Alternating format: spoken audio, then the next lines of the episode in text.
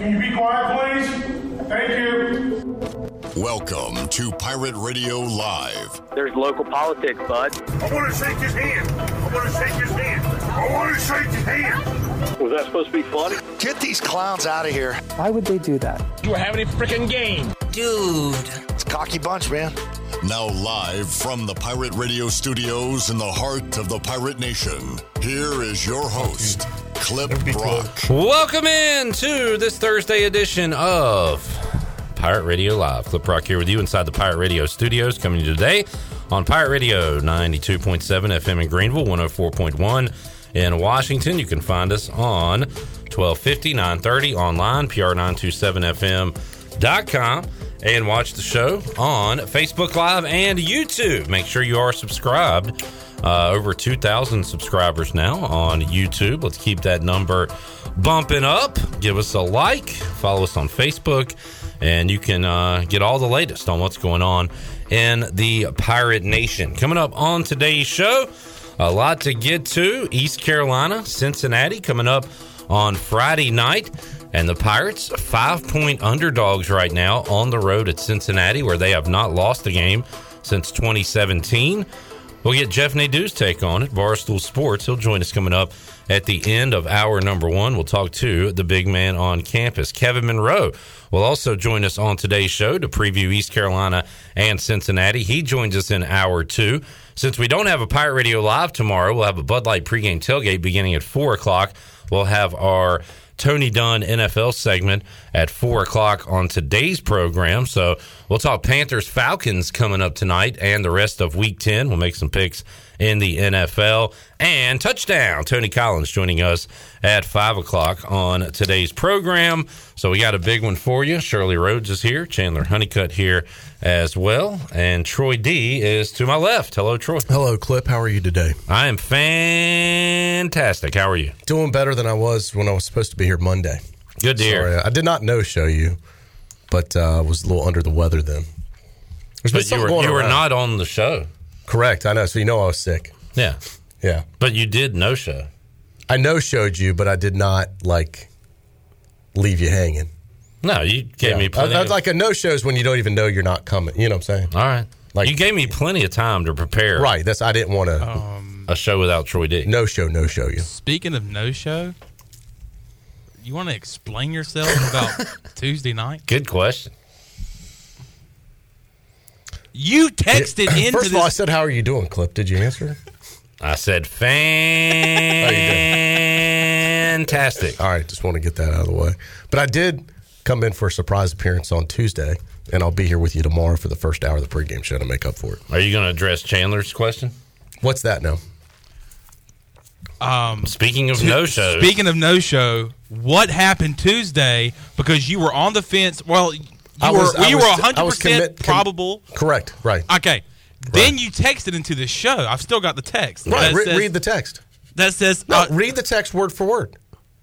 I want you to read the text. If we're going to play this game, Troy read D's- the text as I sent it to you. Do not change a word. Troy D status has now elevated to 100% confirmed. Will be attending tonight. Please alert the proper authorities. Yes. Okay. Correct. I will be attending tonight, and I did attend. He's playing games. You're assuming what I meant. He's playing games. What did I attend? you. We were the, I the attended- discussion was ECU basketball. I never said ECU basketball in that text. There Oh you go, my assuming gosh. again. Oh my gosh! Come on, there Troy. you go. I mean, come on, Chandler.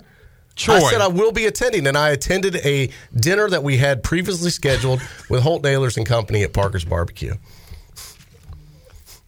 Unbelievable. which unfortunately conflicted with the first half of the. So now when uh. Mike Schwartz talks to you, you can't say you were at the first game, I, I, were not I did watch the first game because we watched the second half on TV. but you were not there.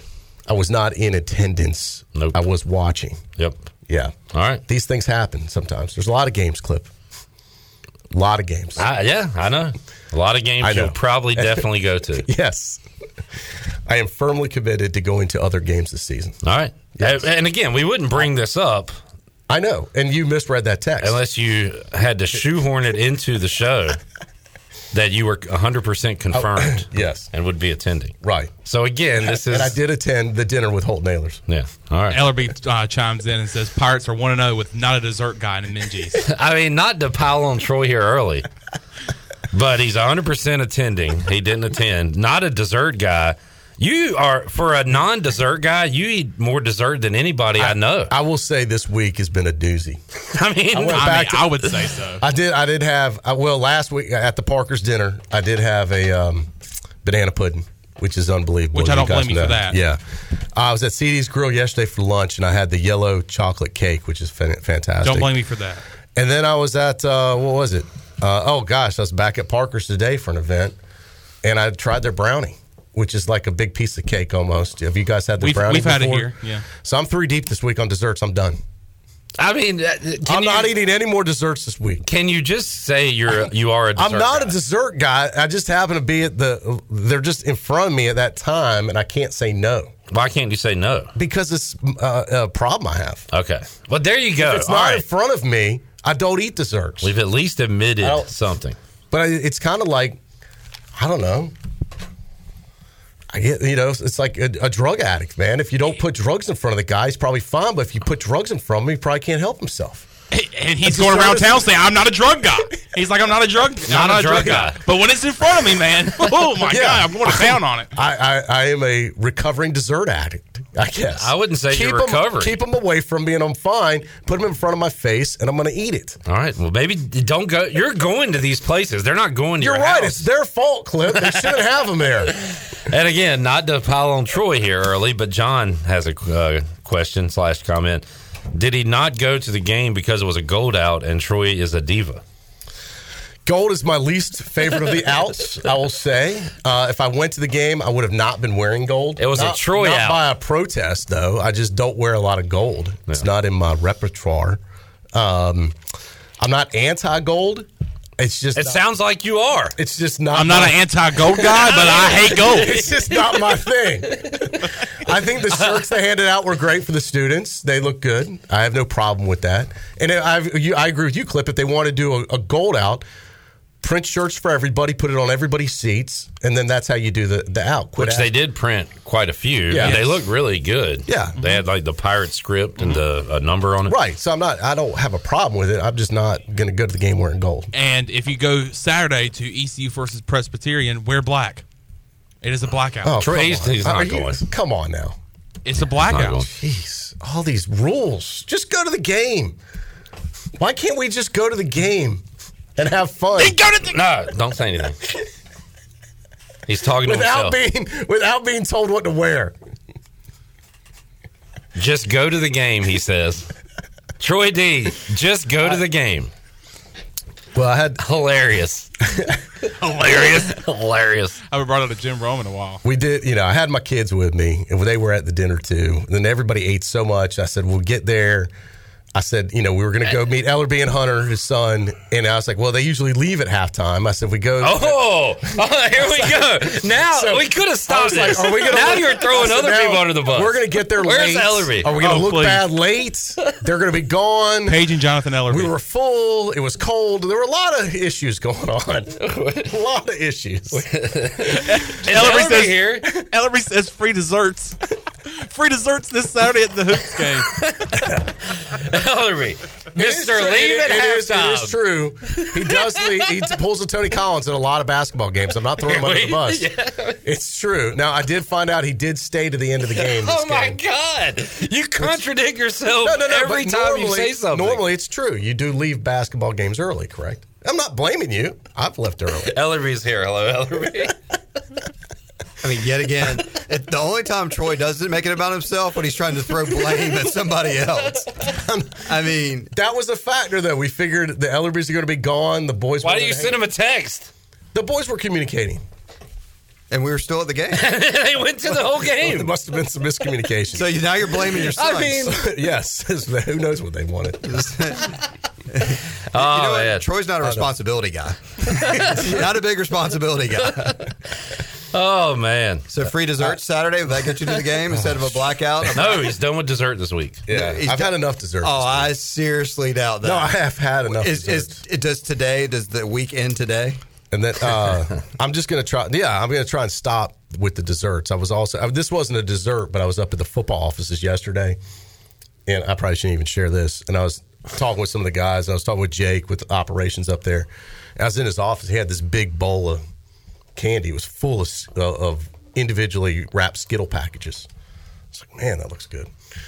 He's like, oh man, take them as much as you want. So I took a couple Skittle packages. You really do have a problem. I know, but if it wasn't there, I would have never gone for Skittles. I feel like But it was like a thousand Skittle packages right there available. I'm like, man, instead of laughing at you, we should be helping you. correct. Yeah. Thank you, Clip. And you know what? I'm looking for a hand up, not a handout. Ellerby enough handouts. is a main offender. He always has like some candy and stuff on his desk. well, those are more mints. That's not really candy. Troy eats a lot of those too.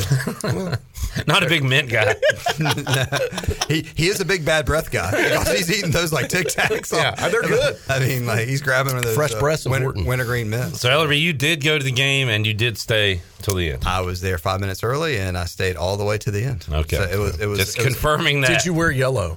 Uh, no, I had purple on. Yeah. So I, di- I was unaware that it was a yellow out, but uh, I don't think it was a, a mandatory. I think just at this point, we're the state of East Carolina basketball. Just show up in Minges. Yeah. that's why I was. That was my point. So, but and they're anyway- wearing black uniforms on Saturday. And so if you'd like to wear black, you can. It is not a rule. You can show up without wearing black. It's fine. You sure? Yes. Positive. Okay. Yeah, and if you wear As you said, just show up. if you wear black and you get dessert on it, it doesn't show as bad either. You know. And it is slimming. So That's what the dessert is. That's what someone was asking Troy when he was stuffing his face with his brownie at lunch today. Like, uh, hey, how do, how do you uh, want to lose weight if you're going to eat brownie? I was like, well, it's like if you say you like you used to be 300 pounds and then you're two something, you're like that's how you that's how you do it. You know.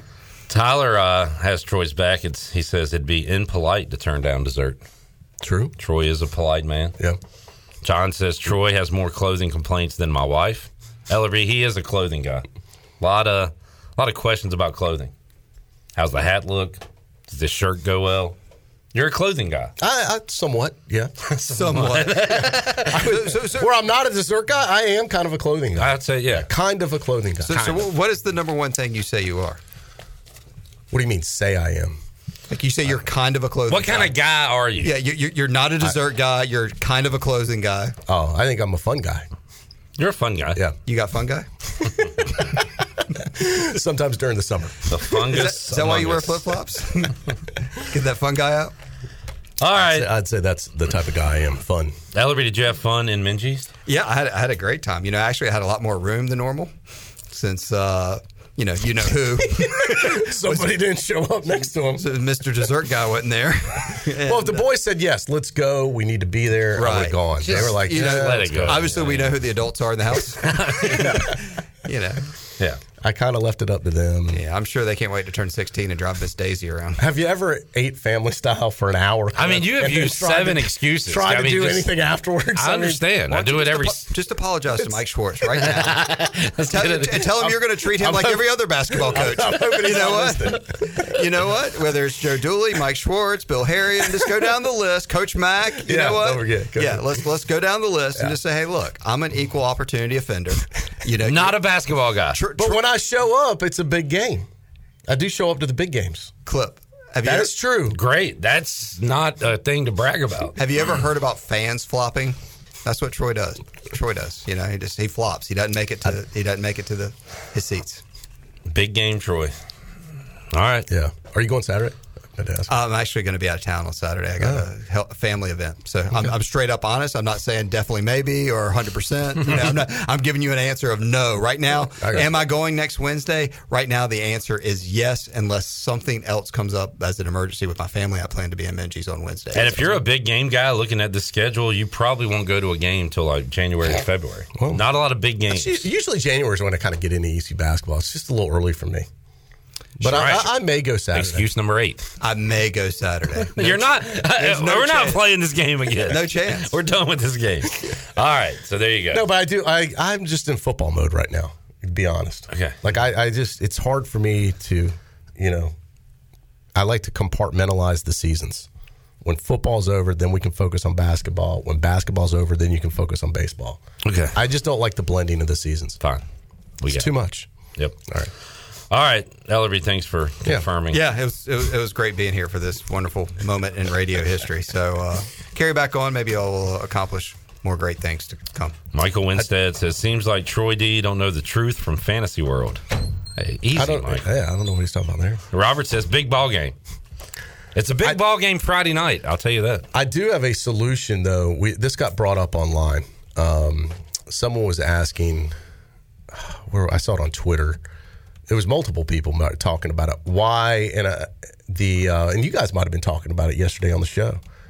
Why the students at Minges Maniacs is not behind, you know, where the TV cameras are. We talked about it at length. Yeah, yesterday. Okay, that's right. And I We've saw people tweet. for years. Yeah, I know, but I mean, it got brought up this week again, Yep. and I saw people tweeting about it again. because it looks. Um, when I was all right, when I was in school in the '90s, we were on the other. We were on the other side. Um, yeah, we were behind. There was no issue. Like we were, we chose. First of all, this the lower bowl is open back then anyway to wherever you wanted to be. Minges got remodeled when I was in school to what it is today. Used to be wooden bleachers before that, but you could stand wherever you wanted in the student section lower bowl. I believe it's still the same way. We stood at the you know mid court behind the benches, you know, but we were in between. It was really kind of behind the scores table or whatever that you know referees table is right there. Um, and it was th- that was our Minges Maniac section. And then if you had a big game, you would grow a little bit. But we weren't really behind the bench. We were behind the announcing table, kind of.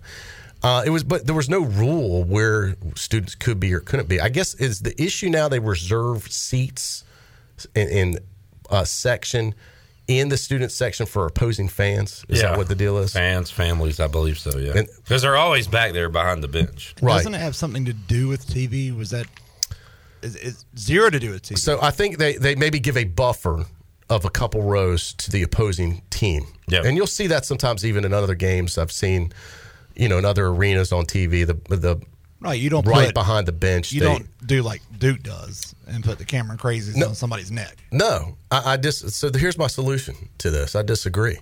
I, I think here's how we fix this. I, am being dead serious about this. I think you do exactly what Duke does.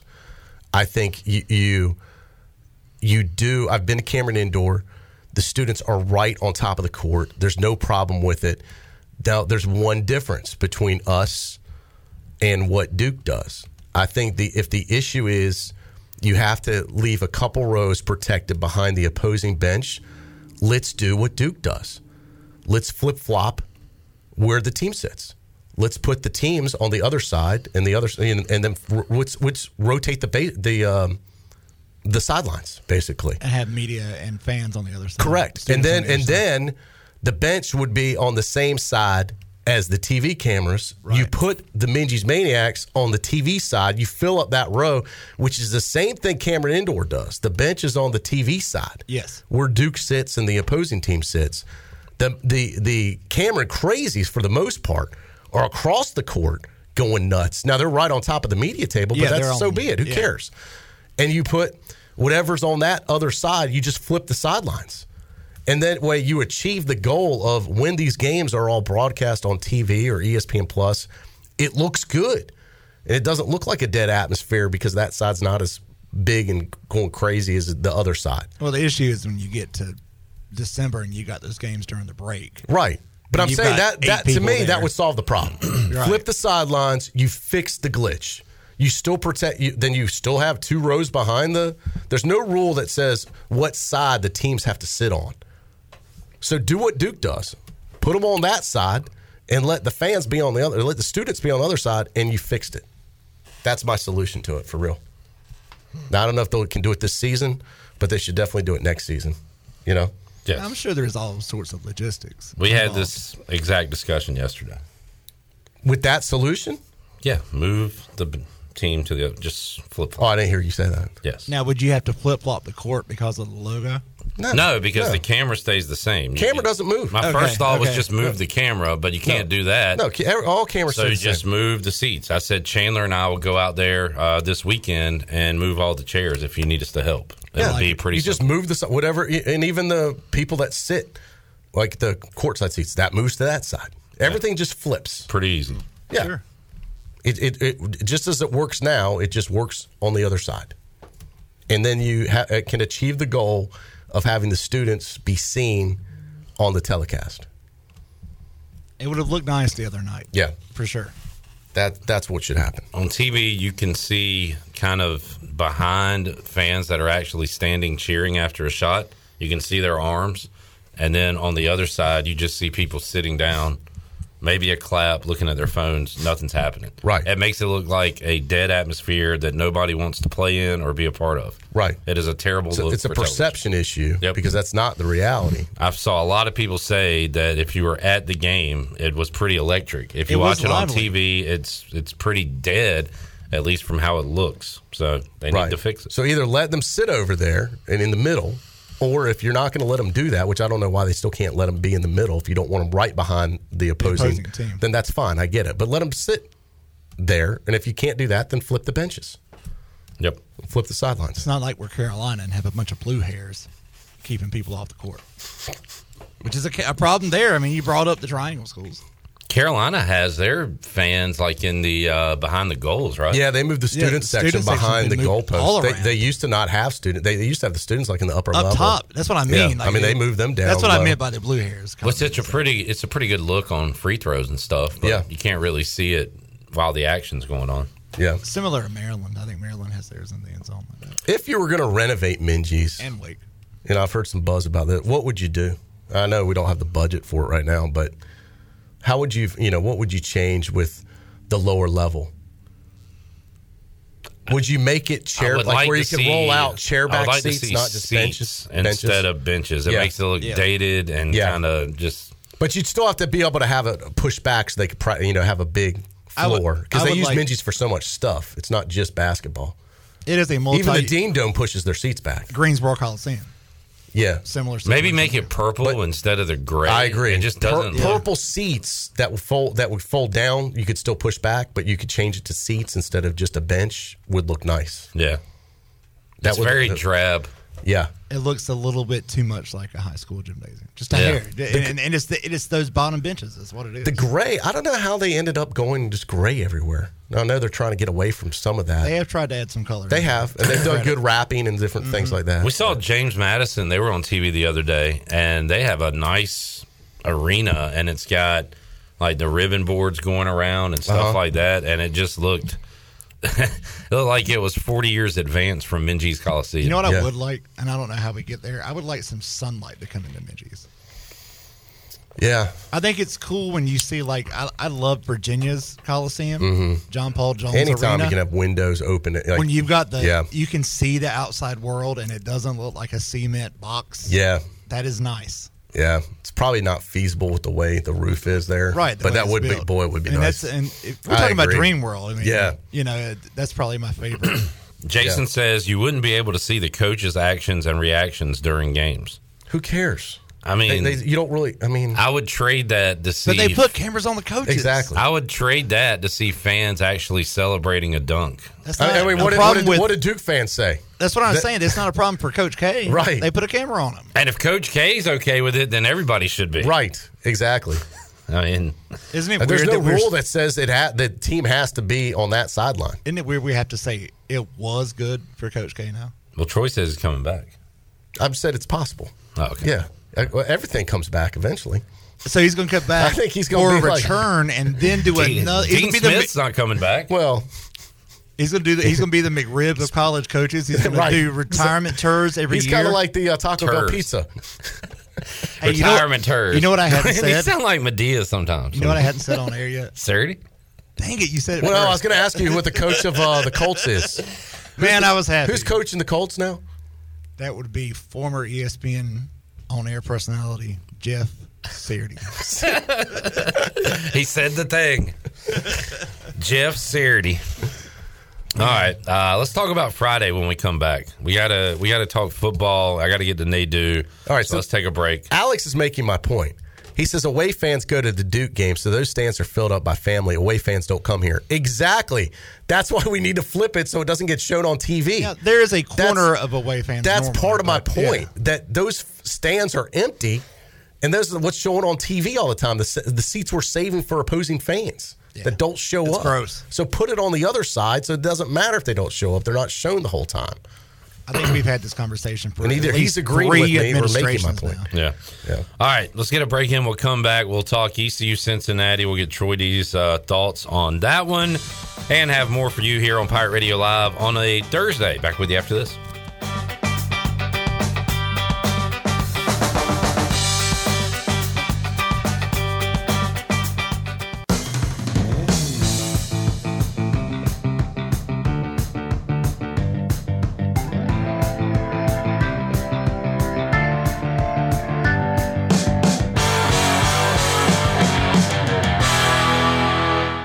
Listening to Hour One of Pirate Radio Live. This hour is brought to you by University PC Care, your local tech support experts for all your personal and business needs. Visit universitypccare.com to learn more today. Now, back to the show. Welcome back. Grab your amigos and head to Chico's for the best Mexican food and fun in Greenville. Come and enjoy favorites like shrimp tacos, steak and chicken fajitas, burritos, enchiladas, ACP, and more.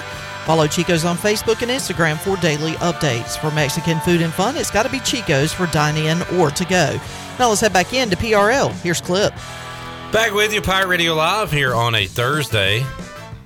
Good news, Troy D's uh, Bear season tickets. I mean, it's it's a gamble. It's like a stock market. It goes up and down. Sold. That's a great point. Um, I will say that after last week, things seem to be trending up. Now, I don't know if Lions at Bears is going to be a high money ticket, but the way Justin Fields and the offense is playing, people are interested in him. Troy, that's only a good thing for your uh, tickets, I would think.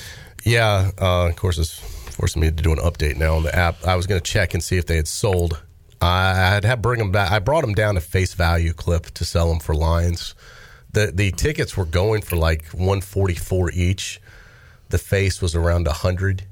Uh, so I brought. I, I tried to bring mine down to the lowest available, so they go ahead and sell. I didn't want to wait to game day. You know. Well, I'm going to predict you have a good Christmas because if Fields keeps playing well, they are home this weekend at Atlanta, at New York, and then three straight home games, Troy, against the Packers, Eagles, and Bills. Those are, you know, big games Yeah. in Chicago. Still for sale. Yeah. Still available for nine. Again, Lions, Bears, Yeah, I may not going to, may have to go a little bit lower there, but no, But I like I- your future here. Yeah, that is a kind of a, a good little December right there. And I got to tell you, Fields. I was talking with a friend of mine who's a Bears fan at lunch. He, he has uh, he is really kind of starting to develop and mature, and shows a lot of promise. Man, I, I am telling you, I am really excited about this young man's future. Well- if they can keep him healthy and not let him get you know hurt. And bring some. The, the Bears are going to have more cap space than I think anybody next year in the draft, and they've- got a ton of draft capital. They've got a ton of draft picks next year. They're making good trades right now.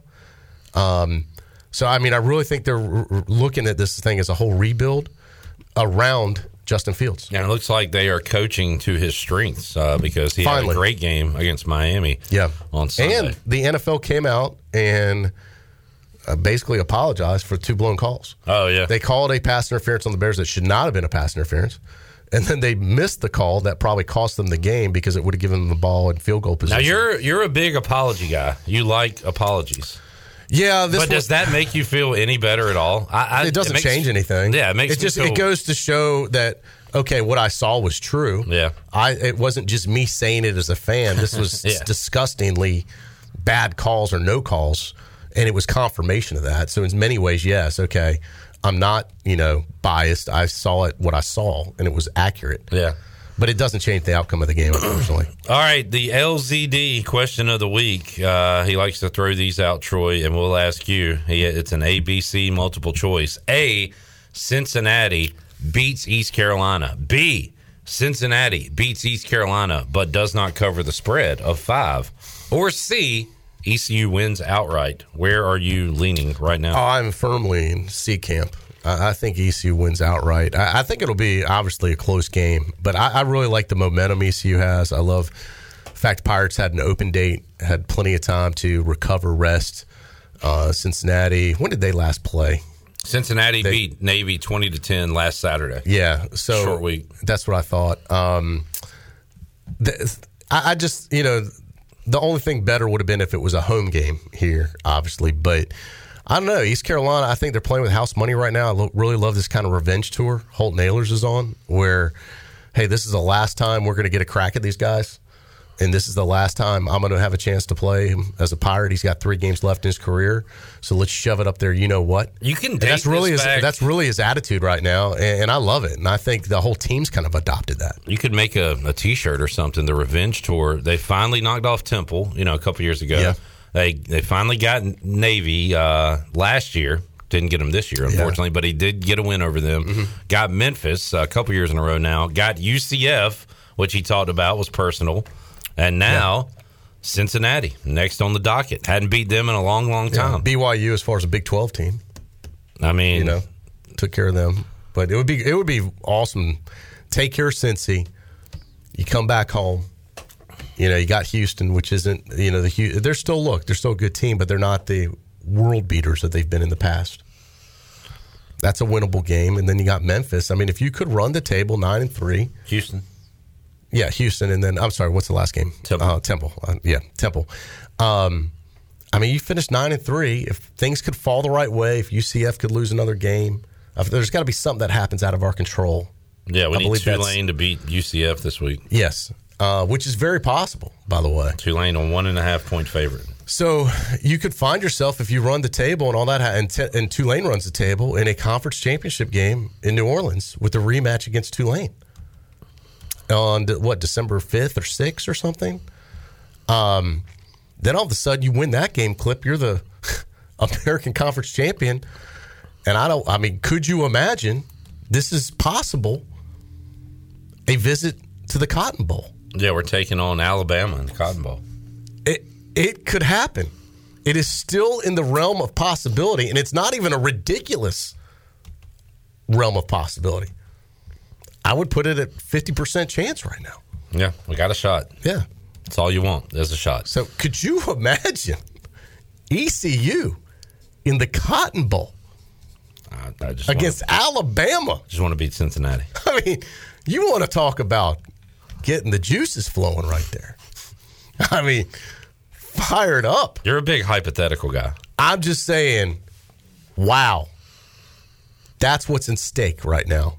But for that to happen, the Pirates have to take care of business Friday night. Jason says we wouldn't be the highest ranked group of five team. I don't know. By then, I think we would be. I'm trying to think of who else Who- would who be would be higher ranked at that higher point? if ECU does finish conference champions. Now hmm. Tulane would be in this scenario. I guess we're saying they run the table.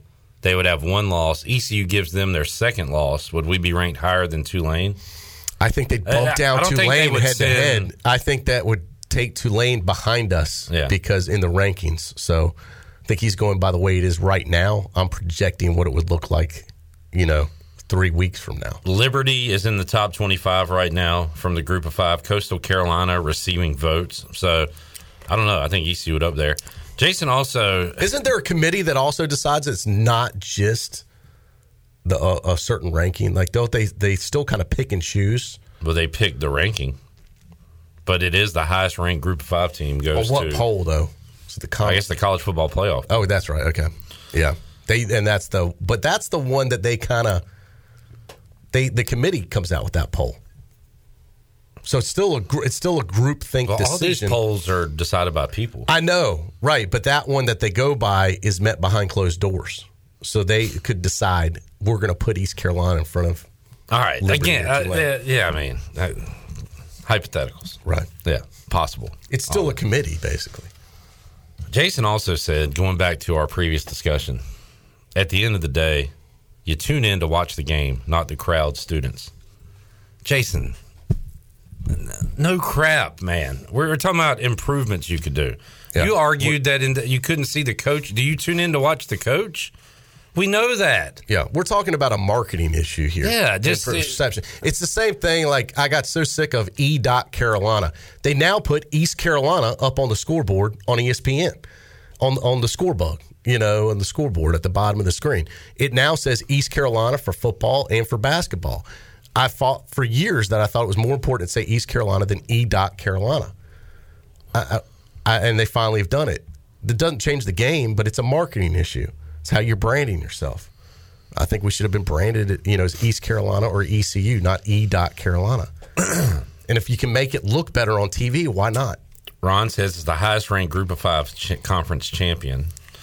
Uh, Troy says, uh, or I'm sorry, Robert says Troy sounds like we just get landed another Clemson transfer. He's so excited. That's a good. That's a good throwback. Good Robert. Thanks- callback, Thanks Robert. for listening for so long. We've got a couple Clemson transfers that I've been jacked up about before. Yeah. I have. Who's the? I, I have now. I did temper my excitement for our buddy Zay Winstead when he transferred because I didn't want to pull a Clemson. Good. Remember, and Yeah. because of that, I think he's done a great job this year. So if I remember that. overhyped him, remember that I would have probably he would have been a letdown. exactly. Right. So, So by my underhyping Zay learned. Winstead, yeah, but still having confidence in him to sign him to an NIL deal. that was a bold move, and it paid off. Yeah. He's one of our. Who, uh, who has enjoyed that more than anybody, Clip? He's one of our favorite guys to talk to. We love Isaiah Winstead. Clip and Little Scary have enjoyed that more than anybody. Little scary diss track coming up Monday on Isaiah Winstead. It's going to be something. Great young man. Yeah, he's awesome. He's a, and I tell you what, he has adopted in, in this program and has become a pirate very quickly. I kind of like Jason on YouTube because he's being he, he's it's not Mully. He's he's he's being a uh, a fool, a heel, A contrarian? on today's show. Um, he said we lost the Navy at home. We're all aware of that. I Mhm. guess in his argument that we wouldn't be the highest ranked Group Five team. He's still on this basketball thing. He says it would be worse to see students file, file out early, in my opinion. Jason is obsessed with keeping Minges the way it looks on TV. I don't get it. I don't know why. I like that you've dug your heels in and this is your fight and you're going to keep fighting it. I respect you for that. But I don't see what would be wrong with flipping the bench. Well, and here's the other thing: the students once again can be, stand or sit wherever they want. Why don't the maniacs just go half court on the other side? Because I, it's just one section. They're not behind the bench; they're the, behind the table. I again, I think they were like told to move or something. All right, I'm going to get to the bottom Yeah. of this. With the uh, we know some of those folks, and I'm going to resolve why why that can't be the quick fix. And then if that can't be the quick fix, I'll get with administrative people and see what the procedure would be to flip flop the. And again, if they say it's uh, we you know we don't have enough people working in it, tell them Chandler and I will go there and move everything the way they need it moved. Yeah, I'd help. We'll we'll tell them Chandler and I will go over there and do it. Awesome. Be happy to be part of the team. I'd like to go. We do not you guys want you there. and tell you where things need to go. We, you know what? I'm out. I'm no longer doing this. I'm out. Forget it. It's not going to happen. You know how much you'd does that look good? Ah, let's move these back over here. Uh, no, not gonna nah, do that. Let's move these back over here. All right. So uh, there we go. John Moody says they want to be on the side they are on now for some reason. They being the student section known as the Minges Maniacs. So maybe they do. Maybe they don't want to be seen on TV. Uh, that can't be the case. I think they want to be seen. I know this. Young Troy D was always wanted to be seen on TV. How about old Troy D? Always wanted to be seen Okay, on TV. there you go. I still go behind Brian Bailey's live shots and wave. Hey, mom, I'm on TV. Uh, all right.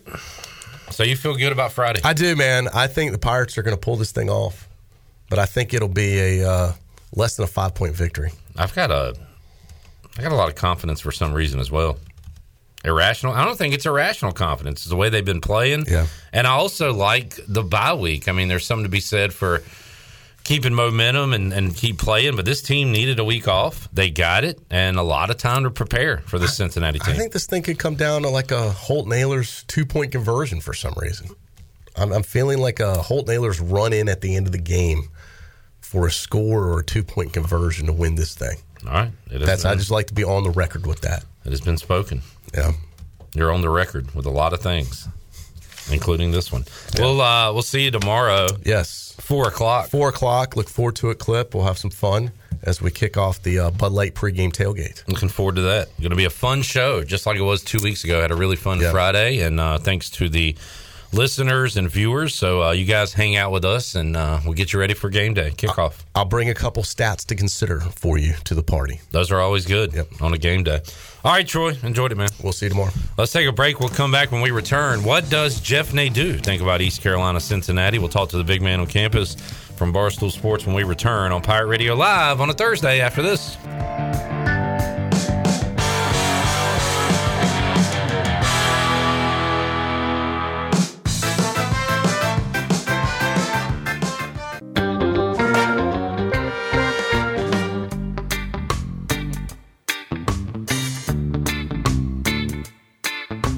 You're listening to Hour One of Pirate Radio Live. This hour is brought to you by University PC Care, your local tech support experts for all your personal and business needs. Visit universitypccare.com to learn more today. Now, back to the show. Welcome back. University PC Care has been Pirate Nation's go to IT expert since 2006, and they are the lo- uh, local tech support experts for any of your business needs. Let University PC Care take care of it so you can take care of business. Visit universitypccare.com to learn more today. Now let's head back into PRL. Here's Clip. All right, getting ready for some Friday night football. East Carolina at Cincinnati, Friday night, 8 o'clock on E ESPN2. And let's talk about that and a lot more with the big man on campus, Jeff Nadu from Barstool Sports. He joins us here on Pirate Radio Live. Jeff, how you doing today, man? I'm great. How are you, Cliff? Good. Pirates uh, three in a row, and uh, coming off a bye week and a big one at Cincinnati on Friday night. East Carolina still alive for the potential spot in a AAC championship, but they have to take care of their business. That includes wins over Cincinnati, Houston, and Temple to wrap up the season, and they'll get started on that on Friday night. And Jeff, uh, Cincinnati has not lost at home since 2017 uh, when they lost to Temple on a Friday night. East Carolina trying to snap the uh, nation's second longest home winning streak. Uh, only Clemson has more wins at home uh, than Cincinnati in a row, but the line is trending, uh, I guess, in ECU's favor. It's a five point spread now total at 52, Jeff. So, uh, any thoughts on East Carolina and Cincinnati? Yeah, this is one of my favorite games of the week, Clip. Um, you know, you know, I'm always kind of either generally right about ECU, whether I bet against them or on them. I really like ECU this week. I think this is one of the better spots, as I said on the board. You really talked about a lot of the things I want. First of all, they're off a bye, which is huge. This is a big time game for ECU. This is probably the biggest game since last year against Cincinnati. A game that I know those guys remember well. A lot of those kids are, are on this team still. And that's one of the things I like about ECU. They're better and led on both sides of the football. I think they're really strong defensively. Like the run game. I like Ahlers. I like the receiver group. And I'll tell you, Clip, I've not been real impressed with Cincinnati for a couple of weeks now. Um, I'm not a big Ben Bryant guy. This is a massive step down from where they were last year. Um, I look at defensively; they've been good. I mean, that's normally what they do. But um, you know, they struggled last week against Navy. I faded them last week. Struggled a couple of weeks ago against South Florida. Um, struggled with UCF. Only beat them by a couple of points. So I think this five and a half is really valuable. And look, you know this clip. You're pretty astute bettor. When you put a number at five, five and a half, um, you're basically saying that you have no idea what this number should be. Um, I think this is too many points. I would put this more at like four or three and a half. All right, Nadu uh, on the Pirates side. We'll get you ready for kickoff Friday on the Bud Light pregame tailgate. We kick off at 4 o'clock for the 8 o'clock start time for ECU and Cincinnati on E ESPN2. Jeff, about the biggest game in the American? And this one has, you know, New Year's Six Bowl implications. Tulane and Central Florida finding themselves in the top 25 right now. And the Green Wave, undefeated in conference play. East Carolina Cincinnati winner will be scoreboard watching this one on Saturday. Tulane is a one and a half point favorite at home. Total at 54 and a half. Huge game, biggest game for the Green Wave since what 1998 when they went undefeated, I guess, Jeff. But this is a big one at 3:30 on Saturday. Yeah, it really is. I mean, and, and I'll tell you this. I mean, I um I do Twitter Spaces, as you know. We have a guy that comes in there from talks all the time about Tulane and how much he loves his team, and he's been betting them. And I see it. They're a damn good defensive team. Michael Pratt's been terrific. Last year, I'm going to get that up. I brought in the right people, and it's a big game. You know, will they be able to, you know, perform in a game like this? That's really the big question.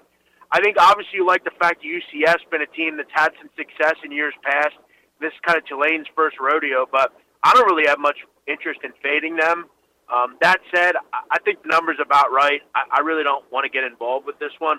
I'm going to root in Tulane. This has been a damn good story down in in uh, New Orleans.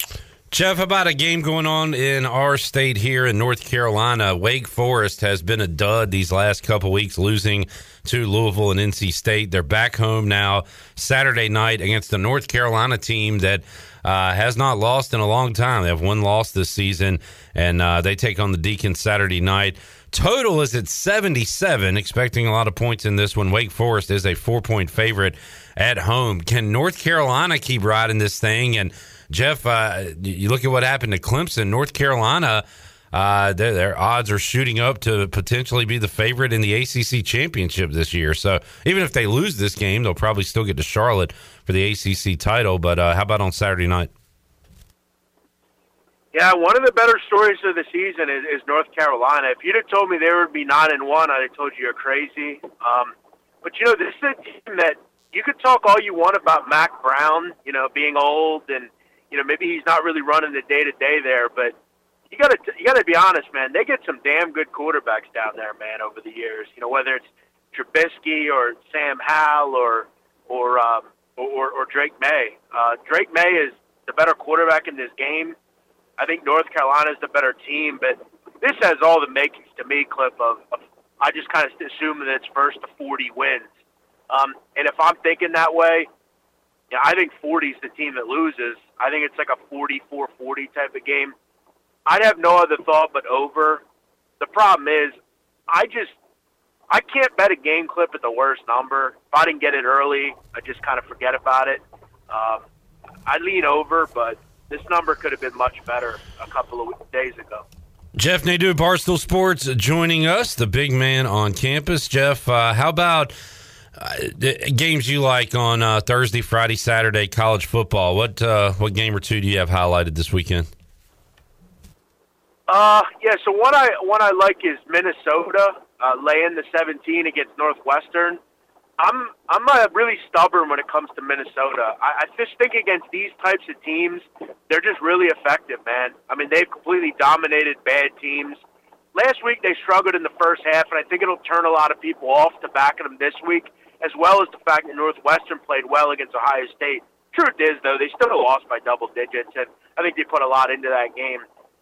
Minnesota is just going to keep the ball on the ground. Northwestern is one of the worst rush defenses in America. And just can't move the ball. I like Minnesota against these lower tier teams. They generally dominate on defense and find a way to get into the high uh, to low, uh, you know, mid to high 20s to low 30s against teams like this. I kind of had this one at like 34-10. I like Minnesota. I also clip. I'll be real honest. I like Texas. I laid the seven with the Longhorns. I mean, I think you're smart enough to understand, like, why is TCU a seven point dog as a top four team and uh, in the playoff and undefeated? I'll tell you why. They're not a top four team. No one actually believes TCU is a top four team. It's just goofy rankings. You just got to put them there. They obviously would get beat by six or seven teams in America. Uh, and I think Texas is one of them. I think Texas is going to put it on TCU. I think they're going to beat them by double digits, 41 27. The big thing about Texas, Cliff, they're a dangerous offense, but a damn good defense as well. I've only given up 21 points a game this year. I think they get some big stops and kick TCU back to the frauds that they are. Yeah, uh, your your chats here have helped, and me following you and kind of getting more into the science of, of gambling and numbers and things like that. I mean, that's the that's why I had Georgia last week. I mean, it, if that number opens up Georgia minus three, I I might have had thoughts on it. But the fact that they were eight in a game against Tennessee and it went up to nine.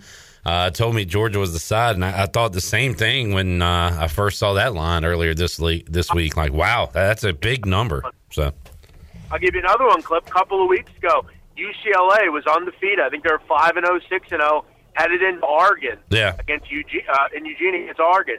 Oregon was a six point favorite. Everybody and their mother was taking the Bruins. Oh, it's be close, and nonetheless, Oregon blew them out. Um, you've got to be able to read through these things as a gambler, and I think once you get to that point, I think you can call yourself more of a, a seasoned gambler as opposed to just an amateur.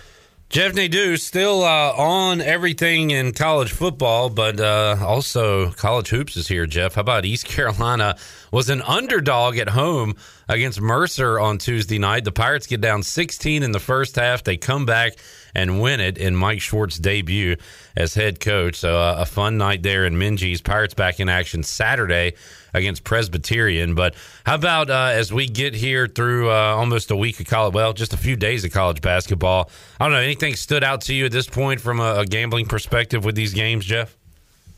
Well, I did notice one thing. I saw on uh, Twitter that mom and uh, mom and pop Clip Brock were at the game, and Oh, yeah. they were being hassled. They were being hassled by uh, a certain uh, person at Pirate Radio. What's that all about, Clip? Yeah, uh, Chandler pulled a life swap on me. I was unable to go to the game. at a prior engagement. I planned to be there Saturday, but Chandler kind of took over my family, and uh, I think they have brought him in now. Maybe they felt like they didn't do a great job raising me, and they're going to give Chandler a shot here. Well, yeah, I mean, judging how you turned out, I guess maybe they'll try it again with him. Hey, yeah, give it another shot. Uh, but no, uh, yeah, it's been um, you know we're only about a game in on for each team, and um, I think you got to definitely let some some things come to roost. Uh, Look, I'll continue to pound the drum early in the season, uh, fading um, you know really bad teams and just mismatches. You know, eight or nine times out of ten, you're going to be on the right side. So like Creighton, for instance, didn't play great in their first game, but wouldn't I wouldn't have anything any issue with coming back on them tonight again. Teams generally dominate groups like they play early in the season. Look at a team tonight like Texas. Um, you know those kind of spots. I'm going to play a lot of. Um, yeah, it's, it's been an interesting start. I've had a pretty good start, and uh, you know we just let some numbers compile and, and, and go from there. And Barstool has their own basketball tournament uh, coming up Friday in Philly, right, Jeff? Uh, with UAB, Toledo, some other teams uh, involved in that. Yeah, I'm actually I'm on my way to the city right now. I'm gonna I gotta stay over and uh yeah, we got a full busy day tomorrow and uh I'm really, I'm really looking forward to it. Even people that, you know, can't come to the uh come to the event, I mean, Barstool's gonna put on a probably the best basketball tournament you've seen as far as just the things on the side, the halftime stuff, the between timeouts, you get Dave and Dan and all of us there. I'll be doing the halftime show.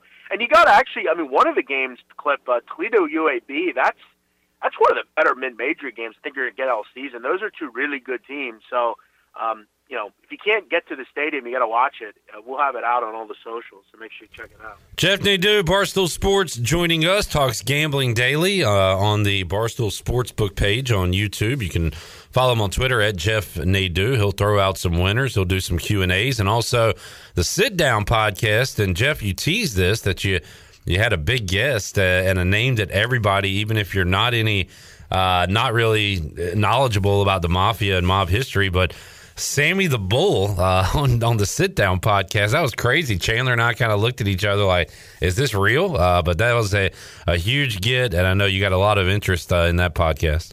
Yeah, I'm always a clip skeptical of who to call friends, but I I got to admit, I think Sammy and I are kind of uh, friends now. I mean, I look, I- I've said before, I don't agree with Sammy's decisions. I don't, I don't, you know, I'm not going to get into that. But, but to me, when when when you when you do a, a show like this, you have to be willing to interview everybody and, and let them tell their story. And yeah, he is the top of the top, you know, as far as the life, and he's one of the more recognizable people. And he, I mean, just sitting there listening to him tell me about the the way they cr- created the hit on Paul Castellano and, and, and, and all that. It's yeah, it's fascinating, and, and he's a he's an interesting guy, and I'm actually going to go out and see him here in a, a couple of weeks or so, and, and sit down and actually have another conversation with him. So, yeah, it's uh, it's pretty interesting, and uh, that's I'm very proud of this show. I,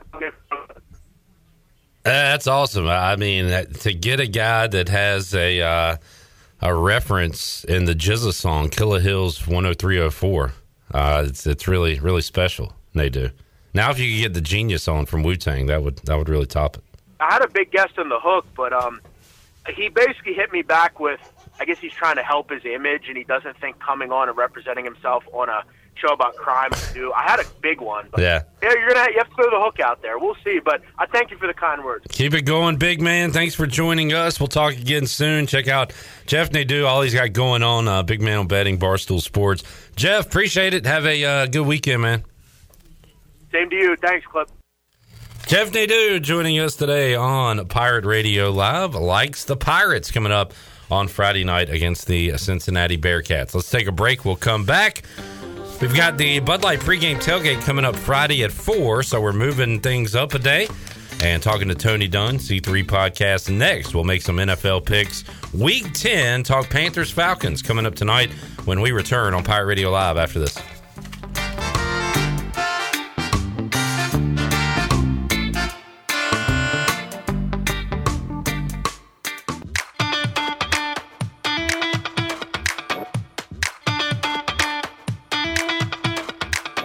You're listening to Hour 2 of Pirate Radio Live. This hour of PRL is brought to you by Beauty Bar Metaspa. Do you want to get rid of wrinkles, tighten and lift your skin, smooth your skin texture, erase veins and brown spots, and get rid of unwanted hair? Are you interested in Botox or filler? Visit beautybarmetaspa.com to set up a free consultation. Now, back to the show. Welcome back. UBE has been an ECU tradition for over 50 years, and you can shop online anytime at pirateware.com.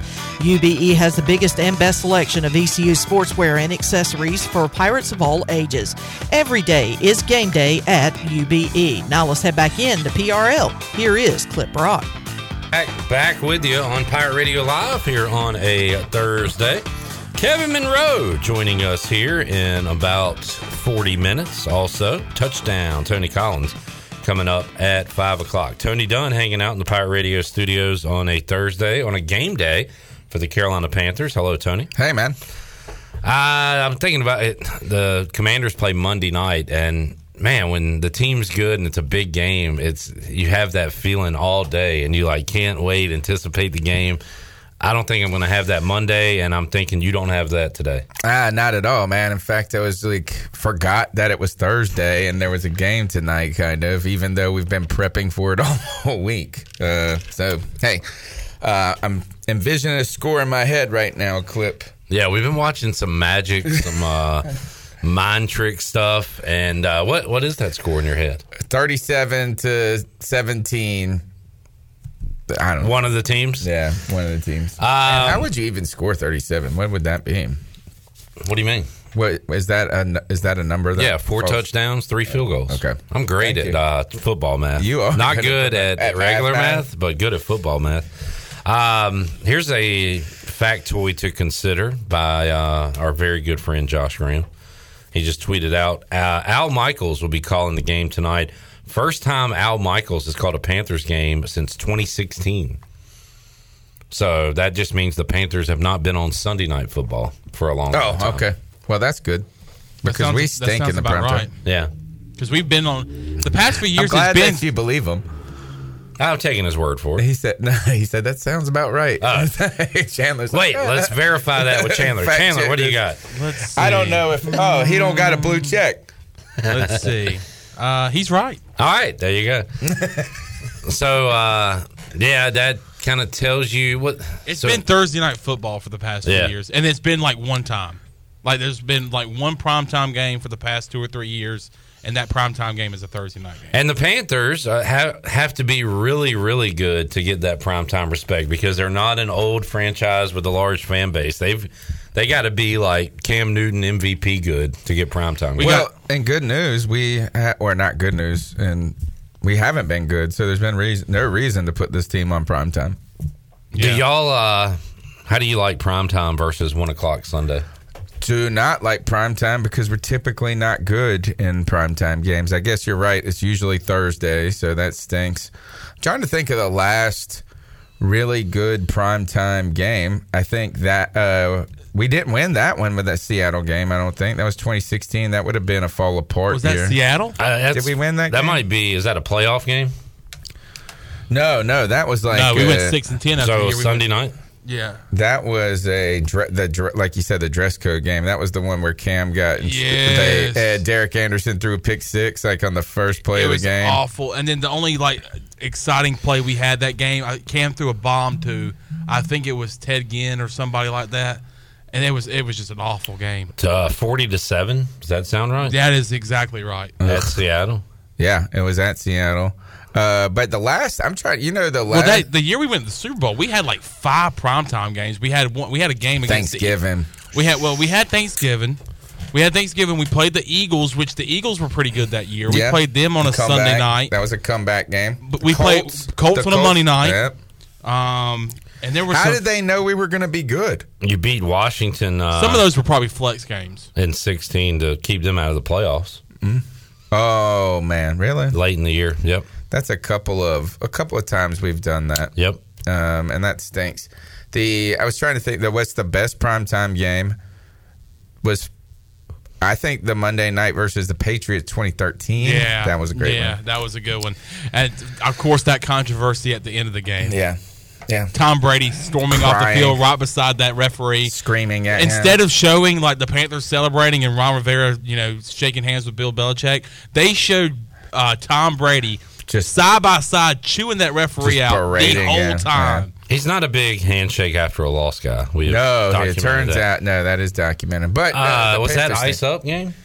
That was That ice up, was son. the Yeah. ice up, Ice up, game. son. That was a great game. Is the chain? Is it, well, no, No, he the did chain that to snatch Michael was Roger. Yeah, Michael Crabtree. That's right. Sorry receiver like Crabtree. Yeah. But I tell you what, it, right out the gate, Aqib Talib and Steve Smith, Oh, and now fought the Aqib Talib ga- started that. It was his fault. He was out of control that Aqib entire Talib game. started that, and Steve Smith finished it.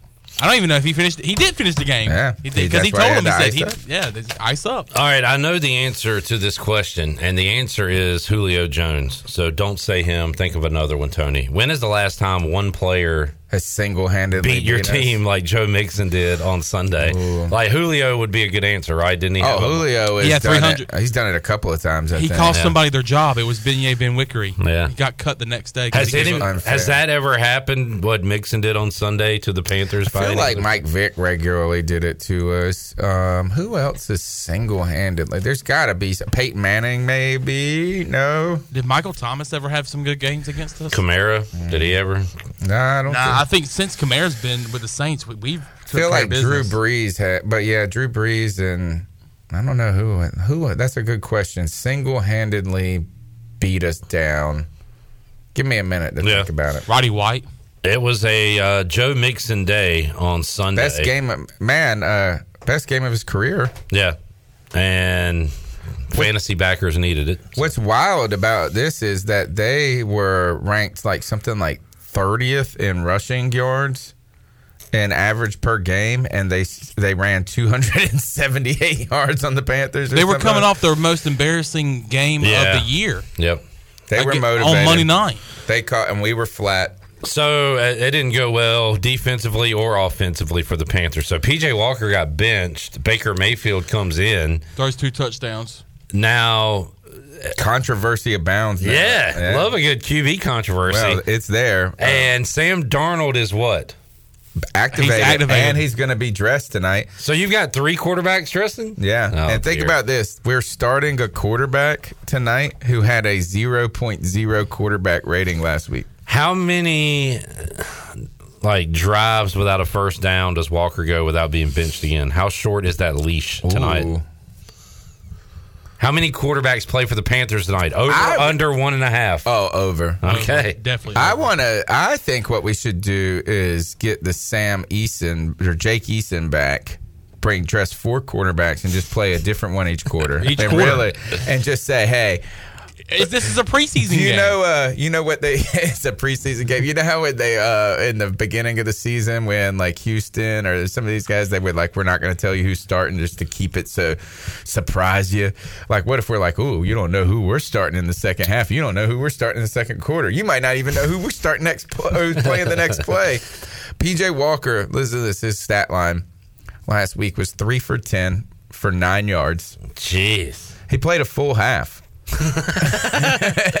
and he had two interceptions. He almost had as many interceptions as he had completions. Now, to be fair to him, uh, or at least not to completely dog on him, he played. You know, he, he had two turnovers. He made some bad throws, throwing to just empty spots on the field and stuff. But I mean, he also threw some passes that were completely like one went right through Tommy Tremble's hands. Like, so anytime that there could have been any opportunity to convert a third down or do anything, they couldn't do it. They punted almost. I don't even know if they got a first down in the first half. It's just wild, you know. So uh, Did, no, it was did anything Baker did when the game was out of hand like get you excited? Like, not excited because I don't. I don't. Yeah. We're so bad. But here is this is where the controversy is. There's real kind of Baker's upset right now, and probably I mean he has some reason to be. So he loses his starting job partially to injury. I mean he was injured. He arguably should have been benched anyway before the injury because he was just playing that bad. PJ had the worst. Like I mean, the, no one's done this since Randy Fasani did it for the Carolina Panthers. Had a 0.0 quarterback rating, which is, and then, but um, Baker comes in and has leads three out of three of his four drives. He gets touchdowns on, you know, and now you could say that they were playing prevent defense. You can say that they started to put their you know put their second string in, but he had his best half of football against the Bengals last week when nobody else was doing anything good. And so I'm sure it was a little shocking to him to come in on Monday. And, hear that the guy that he came in for is going to start yeah, again. Yeah, it's going to start Yeah. on Thursday, and he has not been available to the media this week, uh, which is Well, you, why would you talk for- to the backup quarterback? He did a Oh no, like- the the media, the media wants to ask Baker about this. They request him. Yeah, and they just, and- but he's like, nah. And you know, it's probably the right move too. Is like, let's not be a distraction. Let's not be a bad teammate. Let's not do this. But um, I was talking with Joe Person from the Athletic last night, and he he does he he believes that Sam Darnold's going to start uh, the majority of the games for the rest of the season. Sorry to laugh, but just what a situation the ma- Panthers have got themselves into. here. Crazy. It's it does make some sense though because part of the trade that we when we got Baker is that he's a fifth round pick unless he uh, if he plays more than seventy percent of snaps it turns into a fourth round pick. So there is some. Well, and that's another play him. reason for Baker to be upset. Where yeah, he's he played bad and he was injured, but if it becomes about the team, you know, Tanking. benefiting to his detriment, then that personally, I could see why you get upset about Yeah, that. he had five games to go to. Oh yeah, we gave him five games, and look, he played so awful. It was terrible. It was awful. terrible. So, but isn't it crazy how quickly things change? Because you go back just two weeks, and PJ Walker is given the game ball after a big win against the Bucks. He does what he did did against the Falcons. He did that- make the greatest touchdown throw in NFL history. All right, yeah. I mean, And- if it would have been a win, we were at least we were saying it was the arguably the greatest throw in Panther history. Just wasn't because of the stakes weren't there. And now we're talking about him having a 0.0 quarterback rating. You go back to last year when Sam Darnold started the season 3 and 0. He had 5 rushing touchdowns in 4 games for the Panthers. Next thing you know, he's the worst quarterback in the league. So that's 2 years in a row when you have a quarterback or you have some sort of situation where you feel good and then in a week span, a 2 week span, it just hit rock bottom. Not for long league for sure. Is last week I'm in here talking about uh, if the Panthers keep playing like this and PJ keeps playing like this, that PJ is going to play himself into a long term backup quarterback role in the NFL. Uh, and Steve Wilks might be playing himself potentially into a head coaching job. And both of those guys in one game played themselves entirely out of both.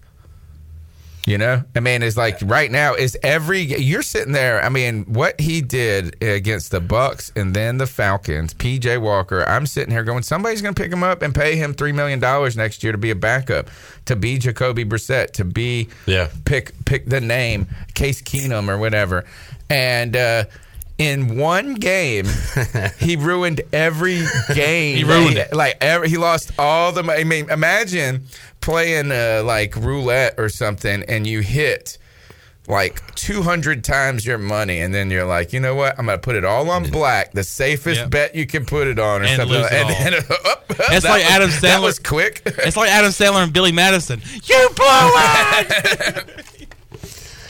So, so interesting. I, hate this. It's not interesting. It sucks. That game was so bad, Clip. I wasn't even mad. Yeah, 35 to nothing at halftime. I know those. I didn't even get know what you upset. I wasn't even like Yeah. I didn't wasn't yelling at the TV. I wasn't mad on the post game. I was just like, well, this is This is Yeah. it. I mean, the, it was right out of the gate. They a lot. drive down 90, 90 yards on the opening drive, and that's kind of where you. It it's one of those games where you're like, Yep. here we go. I tweeted it too after that when they were setting up. They got the ball back and they were about to score that second, and, I, and then Joe Mixon rushes for some big. I was like, oh, this is about to get ugly, and it did. It got ugly quickly. Thirty-five points in a. They had how many? It was twenty-eight in the second quarter or something. It's crazy. All mixing. Yeah. Um, so bad that you weren't mad reminded me of the Scottie Montgomery era and being here on the fifth quarter. And Colin Lagrange called in and got mad at me because I wasn't mad.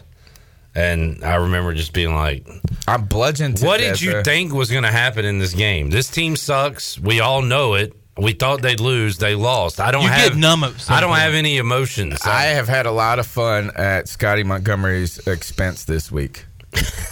And They got uh, passed over by well, a high yeah, school coach. well, yeah. So everybody has been going nuts about the Colts hiring um, Jeff Saturday with no experience and this and that.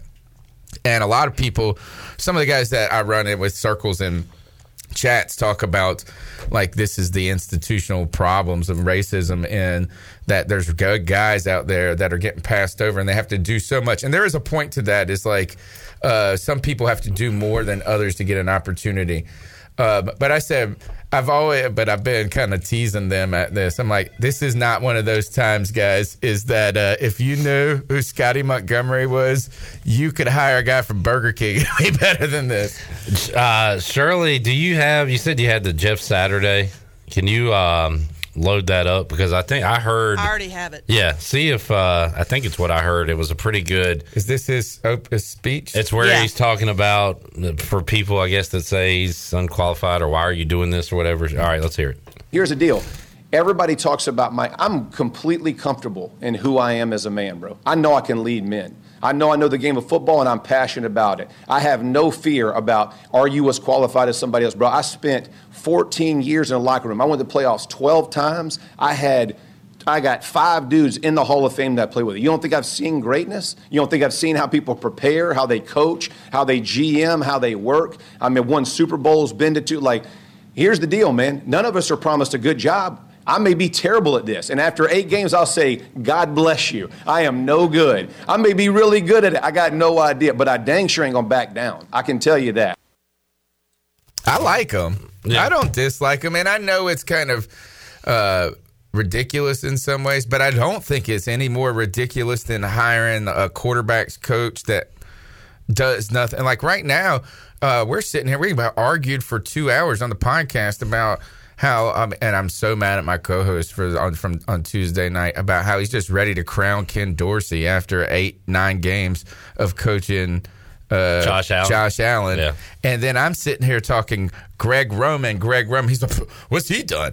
I mean, I'm like, well, he's only brought, uh, you know, Lamar, gotten Lamar an MVP with no talent. He only got Colin Kaepernick, uh, helped get them to the the Super Bowl. He goes, well, I mean, was he done without a mobile quarterback? I was like, man, like, but there have been plenty of times where we've put guys who haven't shown anything. Oh, I know. Out there. Yeah. And really, every time you do it with a college coach, honestly, you are doing that. And so, like, he knows just as much football as dang Matt Rhule does.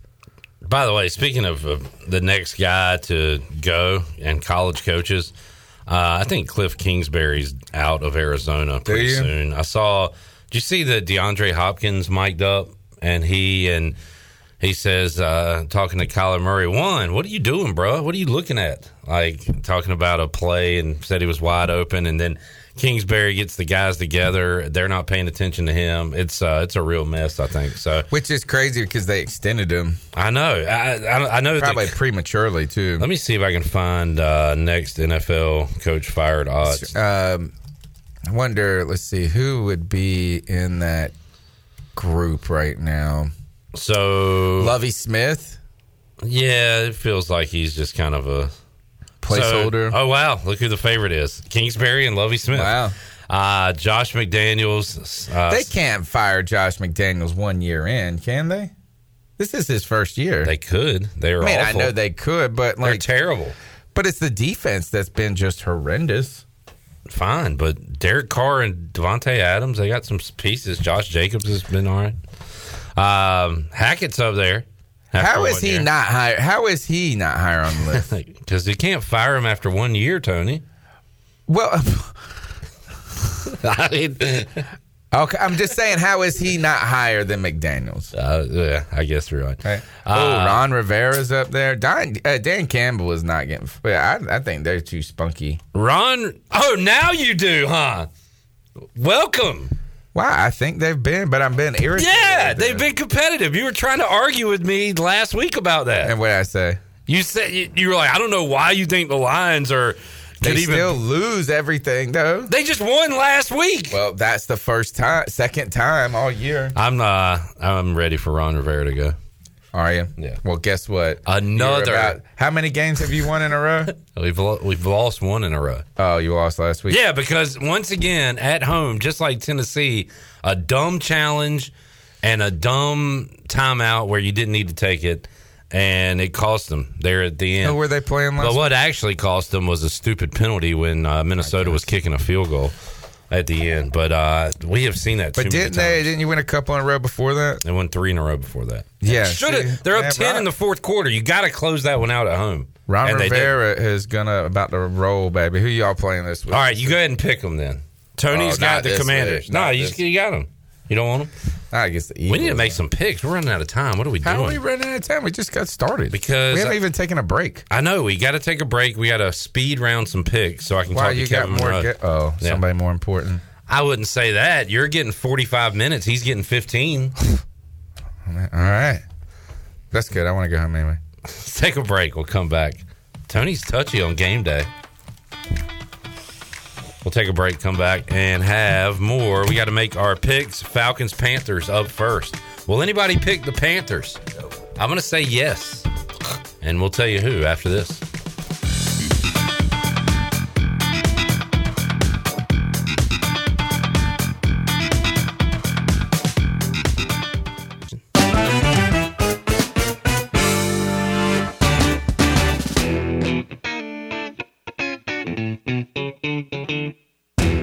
You're listening to Hour 2 of Pirate Radio Live. This hour of PRL is brought to you by Beauty Bar Metaspa. Do you want to get rid of wrinkles, tighten and lift your skin, smooth your skin texture, erase veins and brown spots, and get rid of unwanted hair? Are you interested in Botox or filler? Visit BeautyBarMetaspa.com to set up a free consultation. Now, back to the show. Welcome back. Have you heard Winslow's is now Fifth Street Hardware restaurant and tap room with a brand new look? Fifth Street Hardware also has a new menu and serves lunch and dinner Tuesday through Sunday, plus brunch starting at 10:30 on Saturdays and Sundays. Follow Fifth Street Hardware uh, on Instagram for the latest events and specials. It's a new look, a new name, but it's the same location on Fifth Street, right beside the State Theater. Now let's head back into PRL. Here's Clip.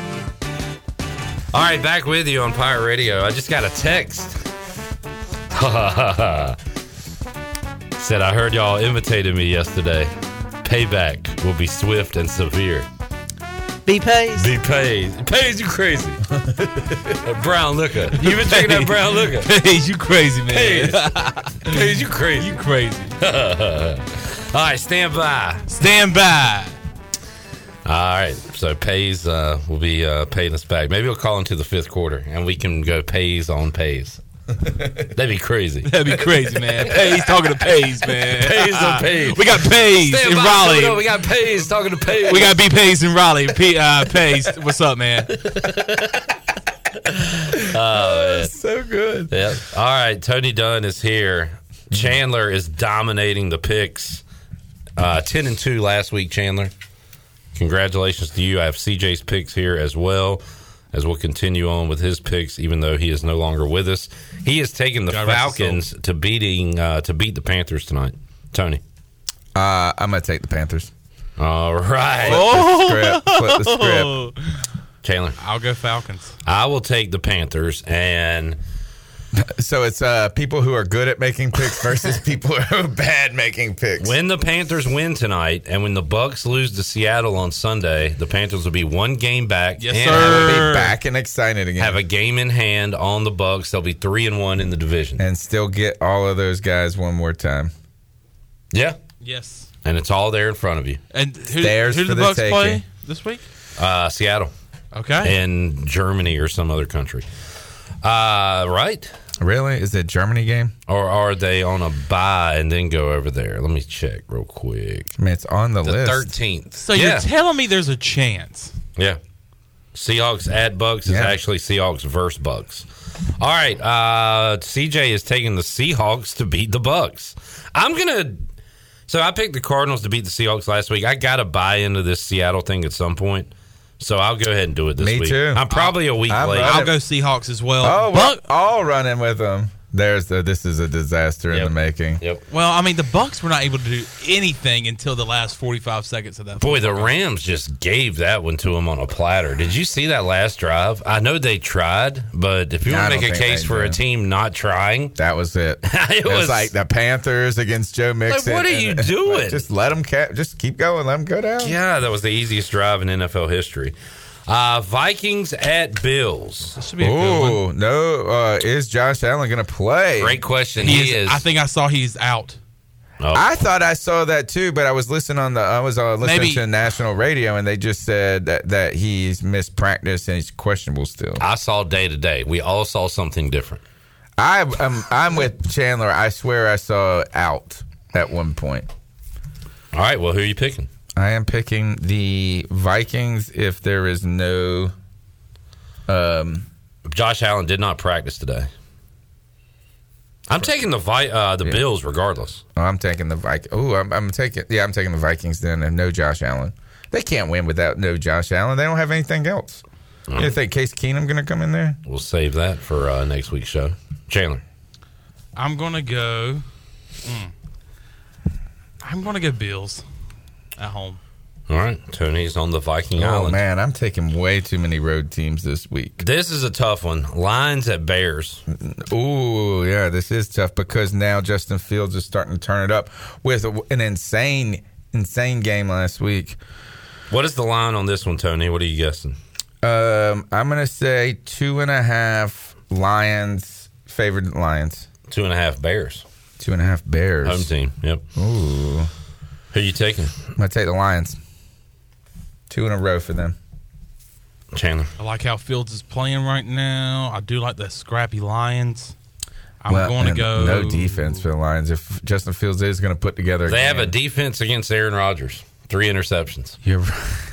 Well, he also just heaved it up half the time. I mean, that was Did you see the girl that dressed up as Dan Campbell for the reporter who dressed up for as Dan Campbell for Halloween? I did not. And her her name is she went as Ann Campbell, and she had a Oh, sign, it's the girl that you don't like, Clip. and it, Uh, and it said uh, A lot of people give her grief. well, she's not funny. She, she is not funny. I mean, uh, she uh, she put uh, she went as Dan Campbell with no D. uh, uh, I get it. Hey, hey. Doesn't have a penis. I mean, it'd have to go. That You got far. it. You got the I joke. You got the Yeah, joke. you did. I got it. I, got was wondering joke. if he got the joke. But I mean, they the joke. really have no He got it. defense, but like I thought that one was all right. I thought it was funny. Okay. Lions at Bears. CJ's going Bears. I'm going to go Lions. I know. I I'm gonna feel like Bears. this is crazy. I feel like I'm making a lot of mistakes this week. Broncos at Titans. Uh, what's Ryan Tannehill doing these days? Um, watching a guy not take his job. Full participant. His job is safe, and I will take the Titans at home. I uh, ooh, Broncos off a bye. Do it, Tony. Yeah, give me the Broncos, baby. I'll go Titans at home. I just can't pick them. I just refuse to pick the How many in Broncos. a road? Uh, picked four road teams in a row. Ugh. Well, one of them uh, is Germany, uh, neutral side. Jaguars at Chiefs. I will take the Chiefs. Same. Uh, Chiefs. All right. Browns Oh, at Dolphins. at Dolphins. I left out the H. Uh, I'll take the Dolphins. the Dolphins are the best team in the NFL when healthy. I'm going to go. false? I'm with you. Undefeated with Tua. I'm with you. I've been all, I, and we got a big argument about this uh, on the show because I, I think Tua gets too much slander right now, and uh, that's it. Tex Who did you put me down for? the Dolphins. Okay, I was going to say, give me the pins. Texans at G Men. I will take the G Men. And when it's the Dolphins with no H for uh, Halloween, um, I will take the G-men as well. G Men.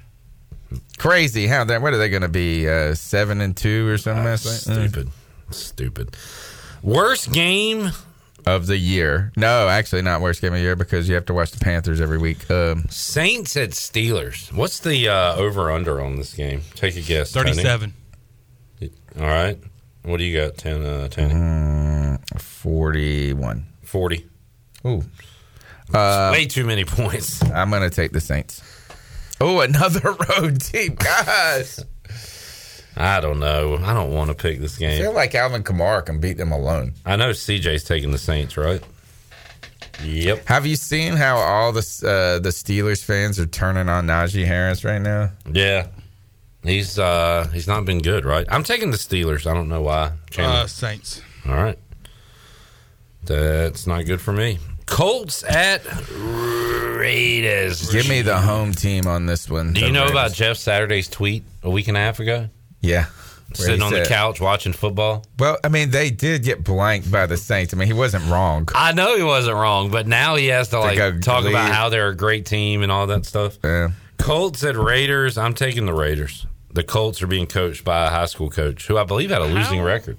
He did under 500. How warm? no talent though. How warm is Josh McDaniel's seat? Well, according to the fire.com or whatever it is, it's pretty high. He's uh, got about the third or fourth best odds to be the next coach fired. Uh, They got to win this game.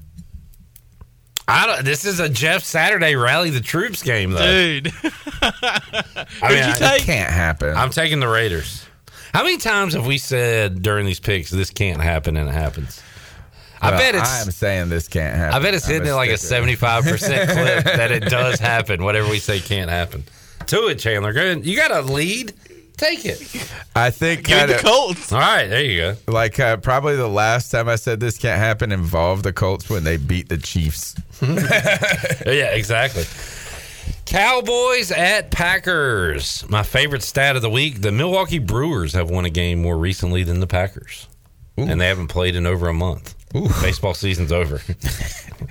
and they, did they make the playoffs? Nope, didn't make the playoffs. That's even more no, it was a regular season game. Um, I'm gonna take the Cowboys.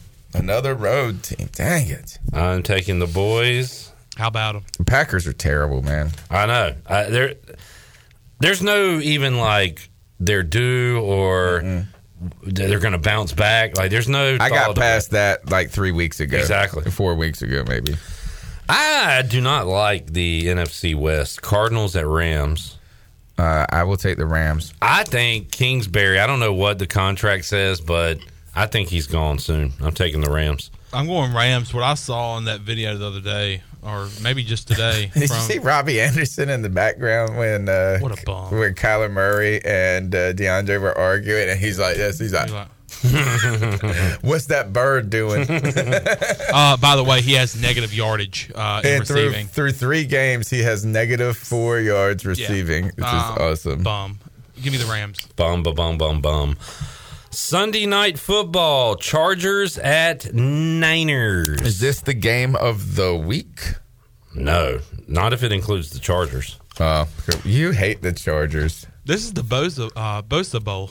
Bosa Bowl. Uh, game of the week. Good question, Tony. What would be the game of the week this week? It would be, Vikings Bills. I guess. maybe. I just don't have the Vikings in that high regard. They aren't they like eight and one or Yeah. something? Right. Fraudulent eight and one.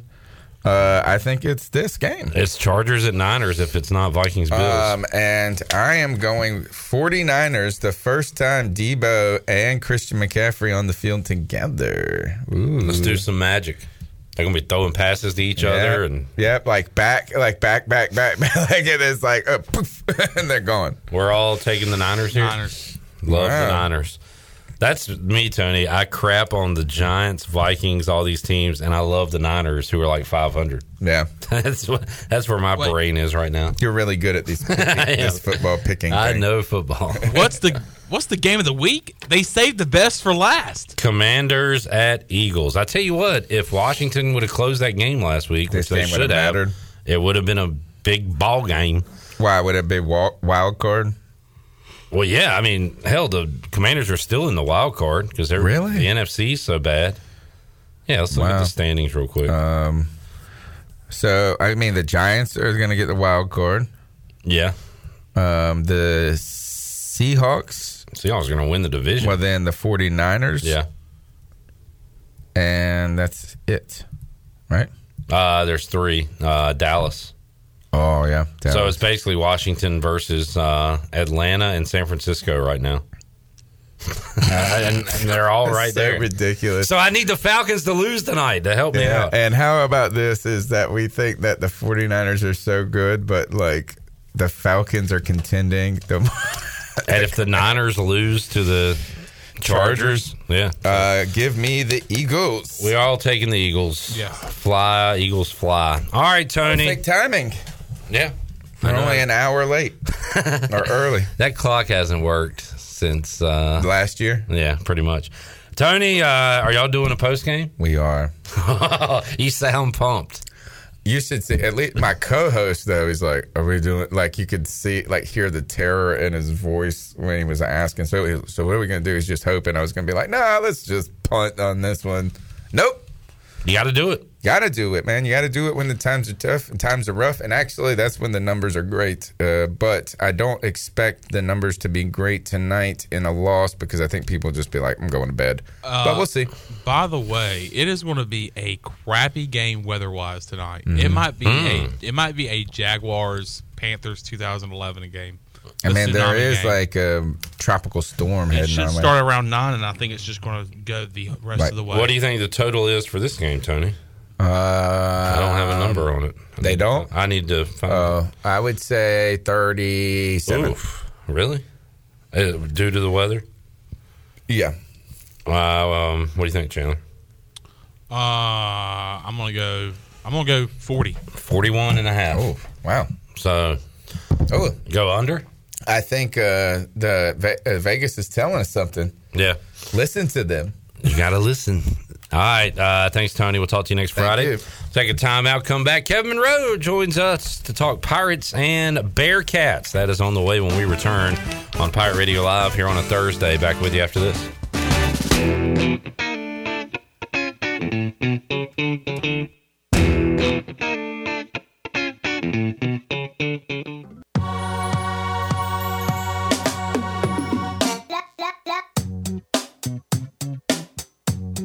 You're listening to Hour 2 of Pirate Radio Live. This hour of PRL is brought to you by Beauty Bar Metaspa. Do you want to get rid of wrinkles, tighten and lift your skin, smooth your skin texture, erase veins and brown spots, and get rid of unwanted hair? Are you interested in Botox or filler? Visit BeautyBarMetaspa.com to set up a free consultation. Now, back to the show. Welcome back. For the latest breaking news, interesting stories, and awesome contests that can make you a winner, be sure to follow Pirate Radio on our social media on Facebook, Twitter, and Instagram at PR927FM. Join the over 60,000 followers today. Now let's head back into PRL. Here's Clip. All right, we'll be with you 4 o'clock Friday on the Bud Light pregame tailgate, taking you up to the 8 o'clock kickoff, East Carolina. And Cincinnati, we'll talk about that now with Kevin Monroe, who joins us on the Pit Electric Live line. Kevin, welcome back. How you doing today?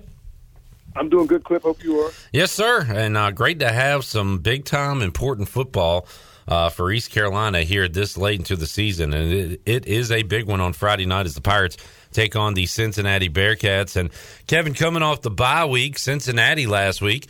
Uh, won a game against Navy, what was it, twenty to ten, kind of. Yeah, they got the win. wasn't super impressive, but uh, they've got a short week. East Carolina's had a lot of time to prepare, so I, I don't know. Does that does that help out East Carolina a little bit heading into this matchup?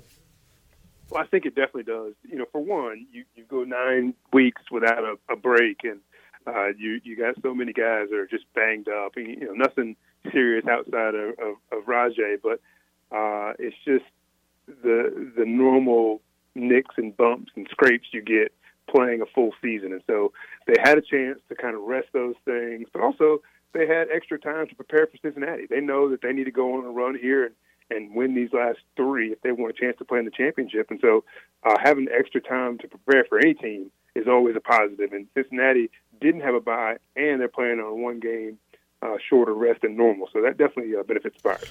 Earlier this week, Luke Fickell, head coach of the Bearcats, was asked uh, if he's noticed anything East Carolina's doing differently here during this three game win streak that they weren't doing earlier in the year. And he, he took a broad kind of general approach to it and said they're winning close games at the end, kind of referencing BYU and Memphis, and uh, Pirates weren't able to do that against NC State and Navy. So he didn't have anything in particular to point out in his answer. How about you, Kevin? As you've watched this team all year long, uh, what, if anything, has been different these last three games for East Carolina, where they have this winning streak that maybe you didn't see earlier this year? Well, you know, outside of the uh, the Tulane game, every single game has been win- winnable or won. Yeah. Uh, and you know, the, obviously the, the most glaring error or, or situation was the kicking game. You know, and I hate to point the finger at, at one player because I'm, I'm not trying to do that, but you know, the the missed kicks, you know, kept a couple games from being won. Uh, you know, so that was the biggest thing. I would say the second biggest thing is just play in the secondary. You know, the first half of the season, uh, not the play was bad. It just was, eh, you know, at the most inconvenient times, you know, they would give up deep balls across the middle uh, or long plays, uh, either for touchdowns or for, or for big third down pickups. And so I think that has gotten better. I think in the last couple games specifically, I mean, UCF was putting up crazy numbers against everybody else, and we were able to kind of slow them down and, and keep them from putting up uh, a ton of points. So I would say those are the two things that I look at as, as the reason that the Pirates aren't, you know, nine and zero. And another stat we brought up this week, Kevin, is turnover margin for East Carolina. That is something during this three game win streak, and then all their wins uh, have been very important for ECU this year. And they're sitting uh, tied for 26th uh, right now in the nation at plus six. That, that's a good number to have, and uh, that has showed up in the wins and in the games the Pirates uh, lost. You can point to some special teams. You can also point to some turnovers uh, you know, by Holton Ahlers and others, and also uh, the defense not forcing turnovers. Turnovers have been huge in the uh, the win losses this year for ECU. Yeah, no doubt, and I think the the running backs have done a great job of hanging on to the football. Uh, receivers too. There just haven't been very many fumbles, but in terms of interceptions, uh, there's been several, uh, and and so you, you know you've looked at the stats. When when when when Holton doesn't throw interceptions, we win football games, and so and it's not normally it's not normally just uh, a bad throw necessarily, or or um, you know a, a, a DB making a, a great play. It's usually just a bad decision. You know, throwing into coverage when you shouldn't. Uh, you know, not running when you should, or not throwing the ball away when you should. Just a bad decision. And so it seems like over the last few weeks, he's cleaned up those bad decisions. It's going to happen every now and then, but it's certainly happening a lot less than it was the first half of the year. Kevin Monroe joining us. Going to be a physical and a hard hitting game. Mike Houston said it. Everybody's expecting it. So in this game, Kevin, you got to be able to play well in the trenches. And talking to Stephen Igo yesterday when he looks at Cincinnati, he says their strength uh, is the the pass rush and getting after the quarterback, but maybe you can hit them uh, on the edge in the run game. So it could be a lot of Keaton Mitchell coming up tomorrow night. Kind of depends on how Cincinnati wants to play it. Uh, BYU tried to take away Winstead and CJ, so uh, we had to go a different route. And uh, we saw some Mitchell, saw a lot of running from the Pirates. We'll see what Cincinnati chooses to do. The good thing is, Kevin, it seems like this Pirate offense uh, has been able to if they're if they're letting you throw the ball, Holton Ahlers and company are going to do it. If they're taking that away, they've been able to run it. Can they do that against a very talented Cincinnati defense? Uh, we'll see tomorrow night. Yeah, especially when uh, Keaton Mitchell has been healthy. When Keaton Mitchell has been healthy, it's been hard to stop the run. And this is a Cincinnati team giving up about 141 on the ground uh, to their opponents and just 180 to the air. So they're they're good at, as you said, pass rush, and they're good in the secondary to kind of minimize what teams have been able to do on them downfield. But you know, 140 on the ground, I mean, that's that's certainly giving up some some room out there. And, and, and the way Keaton's been running the football, uh, you you would expect them to be out go, to go out and establish a run early and continue to run until they stop it, and then go to play action. So. Uh, I think you're right. I think it, it, it makes a huge difference that the Pirates have been able to do run or pass when needed. Um, but you know, to have the opportunity to run the football and run it successfully, it's hard for any team to stop the pass when they're giving up so much on the run and then you get to play action. So, uh, yeah, they got to be able to do both. Kevin Monroe joining us, Pit Electric Live Line. If folks watch on Sundays, which I know you do, Kevin, and you know a lot of these guys on the field playing in the NFL, you see Sauce Gardner, who is going to be the NFL Defensive Rookie of the Year if things keep going this way. I was watching a game the other day uh, uh, on Red Zone and heard the name Coby Bryant. You've got Cincinnati Bearcats spread throughout the NFL. So, kudos to Luke Fickell and his recruiting. They have kept it going, not at the level they were, obviously, the last couple years, but just uh, fully stocked there in Cincinnati. That's impressive to lose those, especially corners, Kevin, uh, and, and have guys ready to step up and, and fill right in for those really, uh, you know, blue chippers that they have. And it's not just that Cincinnati has been just a, a great program all these years. They've been an average to below average program. I mean, going back to when I was playing, at one point Cincinnati was like 0 and 8, 0 and 9. Yeah. Uh, my, my junior or senior year, and I can remember there was a radio host that was sleeping on one of the um, one of the billboards, and he was he had made a, made a mattress up there on the billboard. Said he wasn't coming down, so they won a game, and it was getting cold.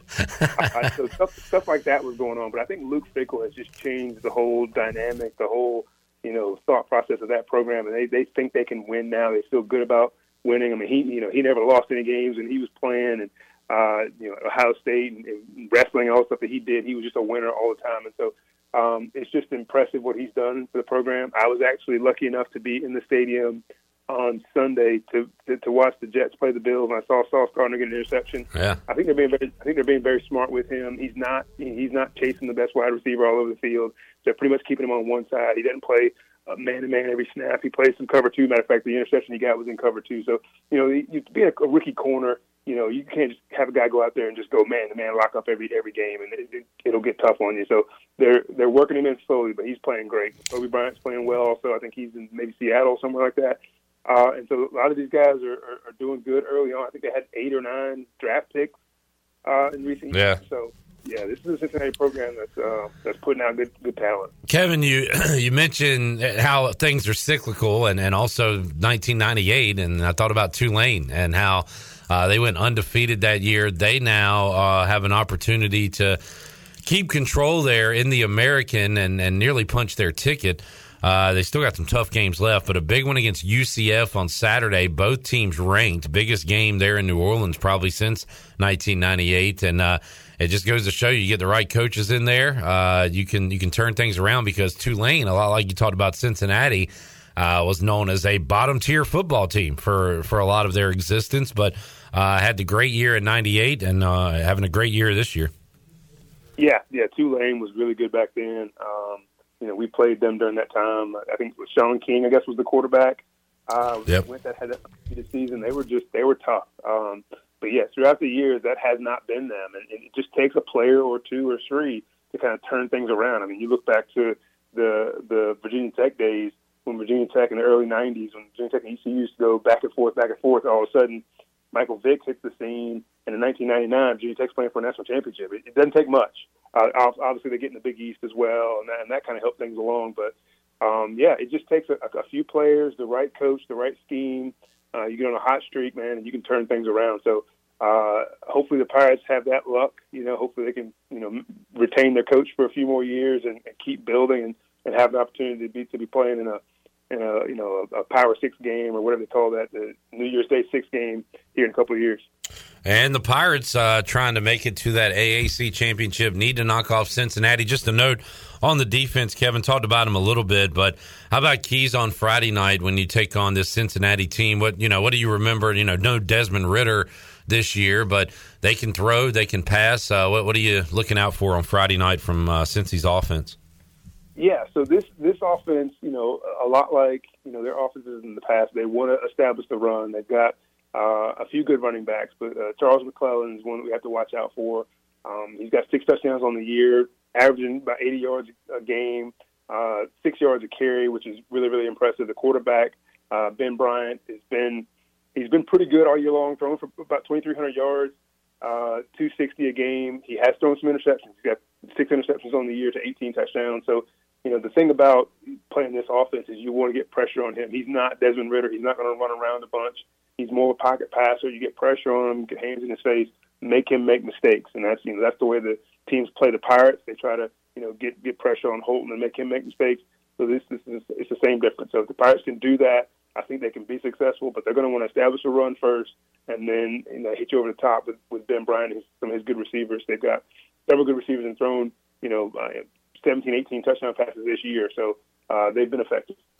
Kevin Monroe joining us, Pit Electric Live Line. Kevin, uh, you're a Cowboys fan. You you work with uh, these players in the league, so you watch it from many different angles. Uh, This is about the weirdest NFL year I can remember, and we always have these conversations. You know, who is good uh, in the league? Are the Giants good, or is that a fraudulent record? Are, are Geno Smith and the Seahawks good? We we try to figure out week to week. Uh, Vikings only have one loss. Are they for real? And uh, it makes it fun. It also makes it frustrating if you're trying to pick games because it's uh, it's nearly impossible week to week with everything that goes on. I mean, you saw it last week, right, with the Jets beating the Bills. Yeah, yeah, there's no question. I mean, I, and, and lucky for me, you know, I was going there to see C.J. Mosley, who's the linebacker for the Jets, and he's a really good player, and uh, you know, he played well, and they got the win. So sitting in the Jets section, it, it was good to, for those fans to be excited, for his parents to be excited. So that was fun. But it just there's no way I it going into that game that they would beat the Bills, and the Bills just didn't show up, and it's been like that every week. I mean, you know, no offense to you, I thought the Vikings were going to go and just tear you guys up, and it, that didn't happen. It was a close game, uh, and so you just you just never know week to week what guys are going to do. You know, if looking at looking at the Cowboys Packers game preseason, I would have thought that you know it'd be the Packers by you know a touchdown or Yeah. six points easily. But now I think it's you know I think the the the Cowboys are probably favored. So uh, this has been a crazy season. All the teams have kind of been you know just different than what they've been in the past, and so you just never know. Pretty much anybody can beat anybody on any given week. I'm trying my best to jinx the Cowboys, and I keep reeling off this stat, Kevin. The Brewers, the Milwaukee Brewers, have won a game more recently than the Green Bay Packers, and they hadn't played in over a month. So that tells you how bad the Packers have been. Yeah, I, was, I, I think I told you I was there in, in Washington when they played the Commanders, and they just looked awful. Yeah. you you saw the game; they did, they did not look good. Kevin Monroe joining us, Pit Electric Live Line. Kevin, thanks for the chat as always. We appreciate it, and uh, we'll hear you back on the call next week. Still waiting on that kickoff time, Kevin. There's another thing that kind of a uh, don't know a, a side deal of being good here late in the year. You got to wait on kickoff times because they want to know where the, to slot your game in. So I guess we'll find out this weekend, and so will you. Yeah, absolutely, and I'm excited to do it no matter what time it is. I'd much rather it be earlier than later, but we'll see what happens. But uh, I always appreciate being on the show. Thanks, Kevin. Kevin Monroe joining us on the Pit Electric Live Line, East Carolina and Cincinnati coming up on Friday. What does Tony Collins think about that game? We'll find out when we return. Hour three of Pirate Radio Live. Touchdown, Tony Collins, the ECU Hall of Famer, joins us when we return after this.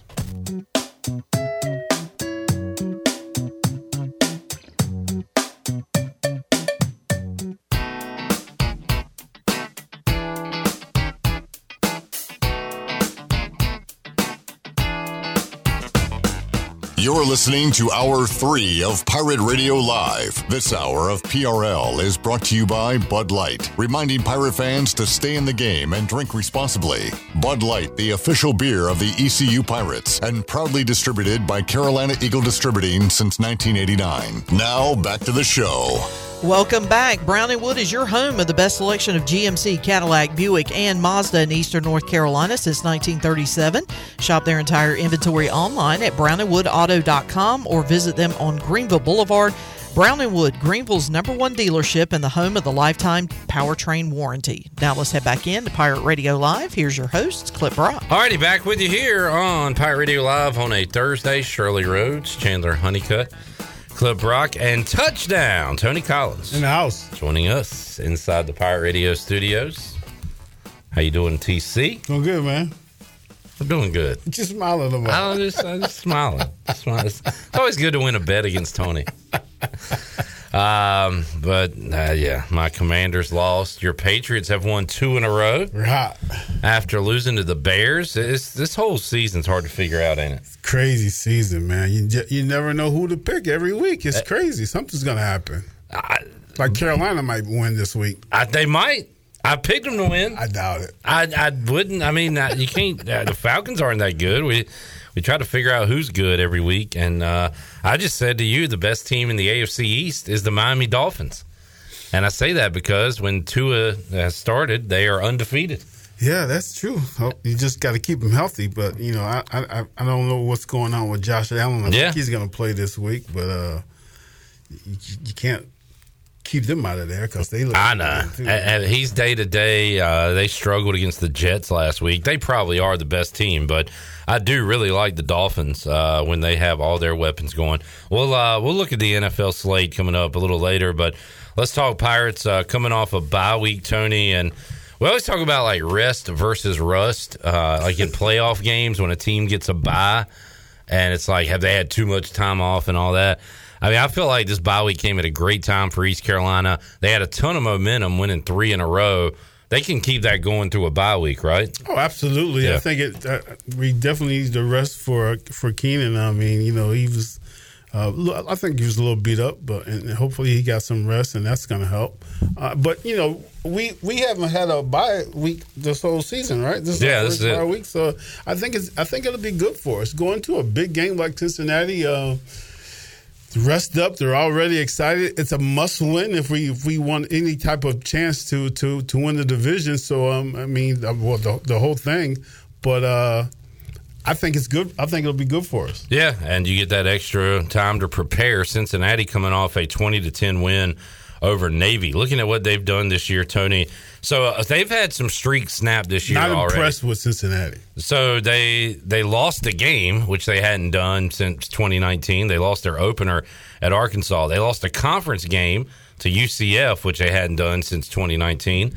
Uh, they lost to UCF October 29th. There's still one streak they have going. They have the second longest home winning streak in all of college football. Have not lost a home game five years ago to the day. It was November 10th, 2017. They lost on a Friday night to Temple. One more streak out there to be broken, Tony. And When's uh, the last time we beat Cincinnati? You know. that was 2017. Scottie Montgomery beat Luke Fickell. Oh wow! Yeah, before he got it rolling there. So uh, they have owned the series of late. East Carolina still has a winning record overall against Cincinnati, but they've been really good. So we hadn't beat them uh, in a long time. Now's the time. Now's the time. Now is the time. I mean, I, I watched him play. I watched him play against UCF. I even watched him play against Navy. I mean, Navy was in the game. Uh, but uh, man, if we go up there and play ECU football, we we we can actually beat them pretty bad if we.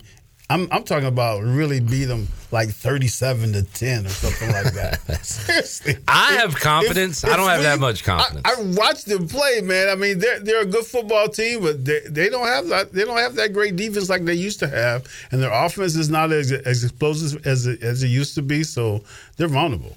When you so you saw them the last two weeks, what what did they do well? Like what do we have to worry about offensively for them? I mean, of course, they, they they've got a good passing attack. I, I- just I just didn't see anything that just stood out on Yeah. me. You know what I mean? So they're I just think they're just an ordinary team. Are they still ranked? They're not ranked anymore. No, the the loss to UCF knocked them out and put UCF in the rankings. Yeah, so, yeah, they're kind of flip flopping. They're, they're definitely beatable, but we just can't go up there and have two or three turnovers. Actually, we can't go and have no turnovers in order to, I think, come out with a victory. Let's take a look at the uh, Cincinnati weather on Friday night. Uh, looks like we're going to have. Uh, looks like it should be clear, and it's going to be around 59 uh, to weather. 51, but in, somewhere in the 50s. Good football. Perfect. Yeah. Picture perfect weather. So no problem there for this East Carolina team as they travel uh, to Cincinnati. Um, defensively, so you saw them against Navy kind of throw out all that, but how about I don't anything defensively? I, I know Stephen Igo said they do have a good pass rush, so that's going to be something that uh, our O line and Holton Ahlers and company need to watch. If, if we can get our running game going, which I really think we can, I, I watched UCF really run the ball well against them. Uh, Navy ran the ball well against them. Uh, I think we have the opportunity to do the same thing. Um, I, we we just have to con- control the line of scrimmage. I, I I've watched our offensive line in this three game winning streak that we've had, and our offensive line was is doing pretty good. yeah. Uh, and I don't know how many sacks uh, Holton has had in these last three games, but it's not been many. Yeah, Tony, and it seems like it's been a long time since you could confidently state that you think our offensive line can establish a run game, especially against a team like Cincinnati. It shows how well they've been playing, how well Mitchell and, and Gunn and company have been running the football. And if they stack it up and let East Carolina go one on one, remember uh, What year was it where Holton Ahlers just kept hitting C.J. Johnson with bomb after bomb at Dowdy Ficklen Stadium? That year, they said we're putting our guys one on one and see what happens. And East Carolina torched them that day. Um, I think that was Ahlers' second game against the Bearcats, maybe. But anyway, uh, if they do that again, big days for Winstead and Johnson are ahead. So pick your poison with this offense. Yeah, I mean, I, we we have the weapons, man. Like I've been saying all year. Uh, you said it since we- day one. We got the weapons. We just got to put them to use. And I'm telling you, man, we can go up there and score at least 35, at least 35 points on these guys. At least. All right, we'll get your score at the end, but it sounds like you got them scoring in the 30s. Uh, Shirley, let's hear a little bit from Tony's favorite guy, Donnie Kirkpatrick, who's calling some great games. He's Tony. doing a hell of a job. He's doing a hell of a job. Uh, Donnie spoke with the media earlier this week. Let's hear uh, a little bit of that Q and A.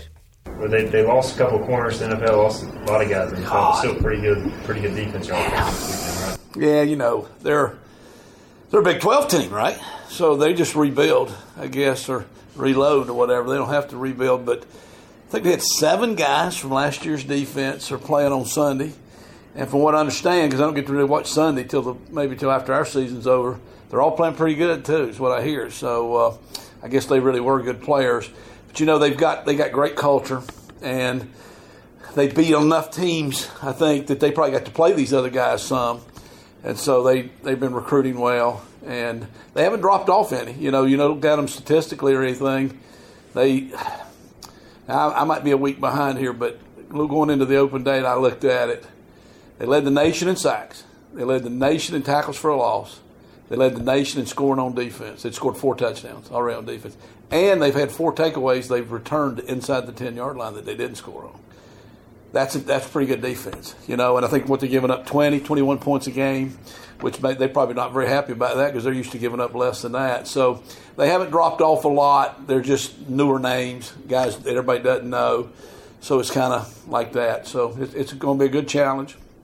Everybody said that. Everybody knows it's true. You know, I think our kids are excited about it. Uh, I know that they practiced really well this week, and so uh, we're on to Cincinnati, and they got a 31 game win streak. I mean, you, you can just keep making reasons for, you know, why this is going to be tough. But this is why you do this. This is why you come to East Carolina. This is why you coach here. This is why the guys come here to play because they want to play in these games, and it's just fun to be back in games like this where people are talking about we got a chance to go win this game. I mean, somebody I saw was talking about if they beat them or we, you went out, you, you're going. I was like, well, if we're talking about that, things are good. You know, we've got a long way to go. We, we sure not there yet. But like I say, thank God we ain't where we were. You know, when it's already taken inventory by this time of year. You faced a pretty tough line uh, last two two Fridays ago. Yeah. Um, how would you compare that to what you're getting ready to face this Friday? You know, talking about Brigham Young was good. They're very good up front, very strong, mature guys, some older guys. Uh, they're, every bit as good or better. The, the they got two nose guards. You know, they're going to line right up on our center. Avery Jones. I'm glad to see him each day. I hope he don't you know not show up. Uh, because they had a really good one last year, and they got two good guys. I mean, so they roll and they keep them fresh. So they're really good there. This, you know, couple of the linebackers. The one linebacker was the player of the year, I guess, in the MAC, and he transferred to play with his brother. And he's, gosh, he might be the, you know, I think they're voting for him for All American. We had a thing, coach was asking, you know, who's the best players, and we're, we're saying these guys.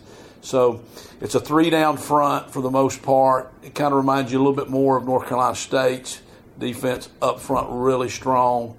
Maybe a little more agile though than, than actually State was. You mentioned them getting sacks, making teams play behind the chains. Do you have to change up your play calling style, especially early and don't, I don't know if you change the play calling necessarily, but I know that I have said this several times this week when we're talking about you know what's going to be the script, what's going to make the play calling sheet. Uh, well, if we're not hundred percent sure, we got to throw that one out because that their game, and this is how they, they, they do it, is they get you behind the chains. SMU probably would have beat them because the drives they didn't get sacked or get the tackle for a loss, they scored. But there were so many half their possessions, it was second and eighteen, you know, and then it was third and twenty something, and it's those are hard to make. So they just play uh, this aggressive defense where they penetrate and they get so many tackles for a loss. So you do have to, I think, cost you got to eliminate any play that's too risky, probably like on first and second down, or you're going to be so far behind the chains you're not going to have a realistic chance. So I guess really probably yes is the answer to your question. The more I think about it. All right, uh, there is Donnie Kirkpatrick, and what Cincinnati does well sounds like the D line. Tony is the strength. So, can the Pirates establish a run, keep Holton Ahlers upright? Uh, two big questions heading into this game. You, know, you you can grade out uh, Cincinnati, say for last year, you're going to probably grade them overall offensively and defensively. You give them a 94, 95 maybe. Maybe that might be Yeah. a little Uh, bit. undefeated, But- yeah. But this year, you grade them out. I mean, I can't see them in, in no better than an 82, 83.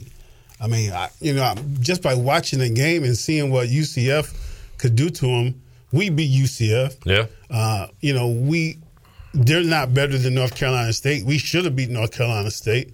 So we're we're in a game where we can we can dominate if we if we played ECU football. It doesn't feel like they're going to be outmanned, and it doesn't feel like ECU's really ever been outmanned on the field. I know Tulane beat them bad, but uh, we've got the guys to do it every week, no matter who we play. You mentioned UCF. Uh, Matt says Tony is calling for a Central Florida repeat. Uh, the way you've been talking about how many school, how many points ECU is going to roll up. So uh, we'll get more into that later. We'll hear uh, a little bit from Blake Harrell too. Let's take a time. Well, I'll tell you what, Shirley. Let's open up the booty bag, make somebody a winner here on a Thursday. Booty, booty, booty, booty, booty everywhere. Booty, booty, booty, booty, booty everywhere. All right, 317 1250. What are we giving away today? Lunch for two at Tiebreakers. All right, that can be yours if you are caller number eight. Caller eight, 317 1250. Call in now. Caller eight is a winner. We're back with more touchdown. Tony Collins after this.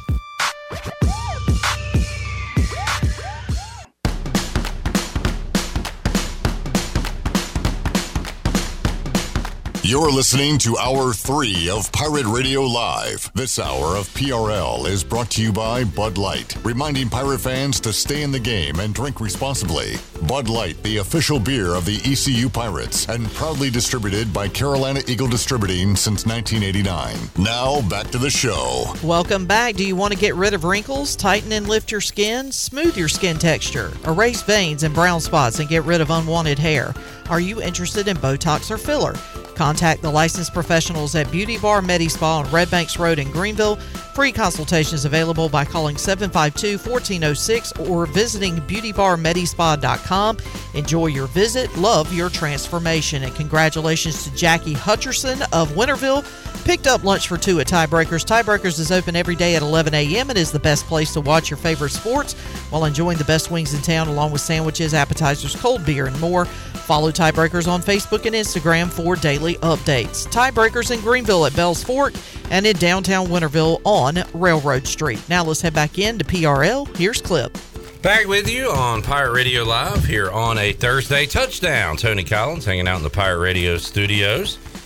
Likes the Pirates to score a lot of points on Friday against Cincinnati.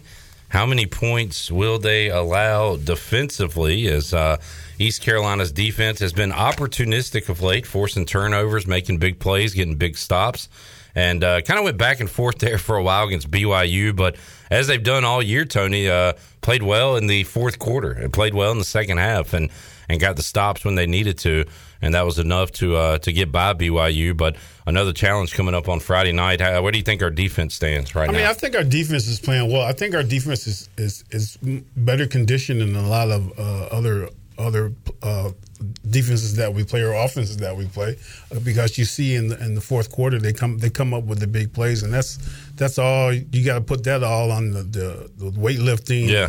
and you know the condition and depth as well. Yeah, of course. Yep, the depth too. I mean, we.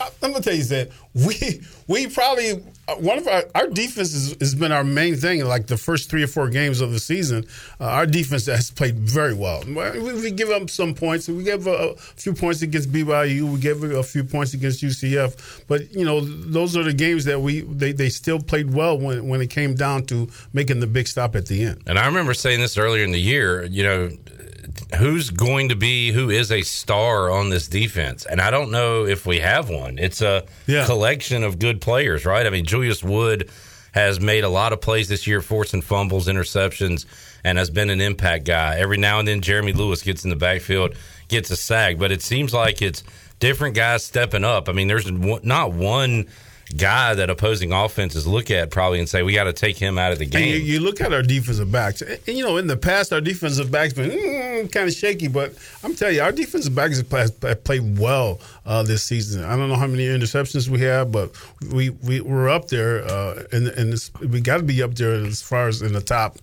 10 or top whatever in our, in our in our division or in our, in our conference because they've come up with some big plays lately. And nationally, East Carolina ranks tied for 26th in uh, turnover margin. They're Yeah. plus six on the year, so that's a that's a pretty good number to have at this Mhm. point in the season. And as you said, when uh, when ECU doesn't turn it over, they win. When they do, they lose. Kind of as simple as that. Uh, let's hear a little bit from Blake Harrell this week as he met with the media and uh, hear what he had to say about the defense. Coach, uh, no Desmond Ridder, and no Jerome Ford, but they're still pretty good offensively. What do you see from Cincinnati? Yeah, very very same offense as, as last year. Um, you know, and I don't think we realized at the time how, we knew Desmond Ridder and Jerome Ford and, and Alec Pierce were really good players, and I think they're doing a pretty good job on Sundays too. But you know, and, and the supporting cast they had around them is now the main guys, and they're doing a really good job. And um, you know, still a very similar offense that you saw a year ago. Um, you know, Brian's doing a really good job operating the offense. Got a live arm. I mean, he threw for over 3,000 yards uh, last year uh, where he was at, and, and the tailbacks have all played. They're experienced guys. They're not rookies. Uh, the tight ends, you know, I thought a year ago they were probably as good as anybody in the country. The same guys, uh, Josh Whyle and those guys there. And, that wide out, they got real speed out there. Um, number one, Tre Tucker, I think we saw that two years ago when we were up there.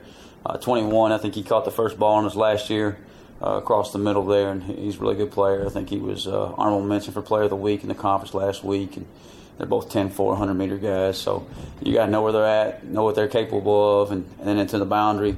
Uh, whether it's 84 or 20, both of them are, are playmakers over there, and O lines is the same guys as up front last year. So we got to make sure we, we just take care of us and, and really focus on what we what we do and how we do things, how we approach the game. Uh, I think first and foremost, we're going to go stop the run. I think we did that early in the ball game last year. I think late in the game, the fourth quarter, uh, particularly last drive, a few runs got away from us. But um, we got to stop the run early. That way, you know, they, they were probably 50 50, maybe more 60 40 pass run.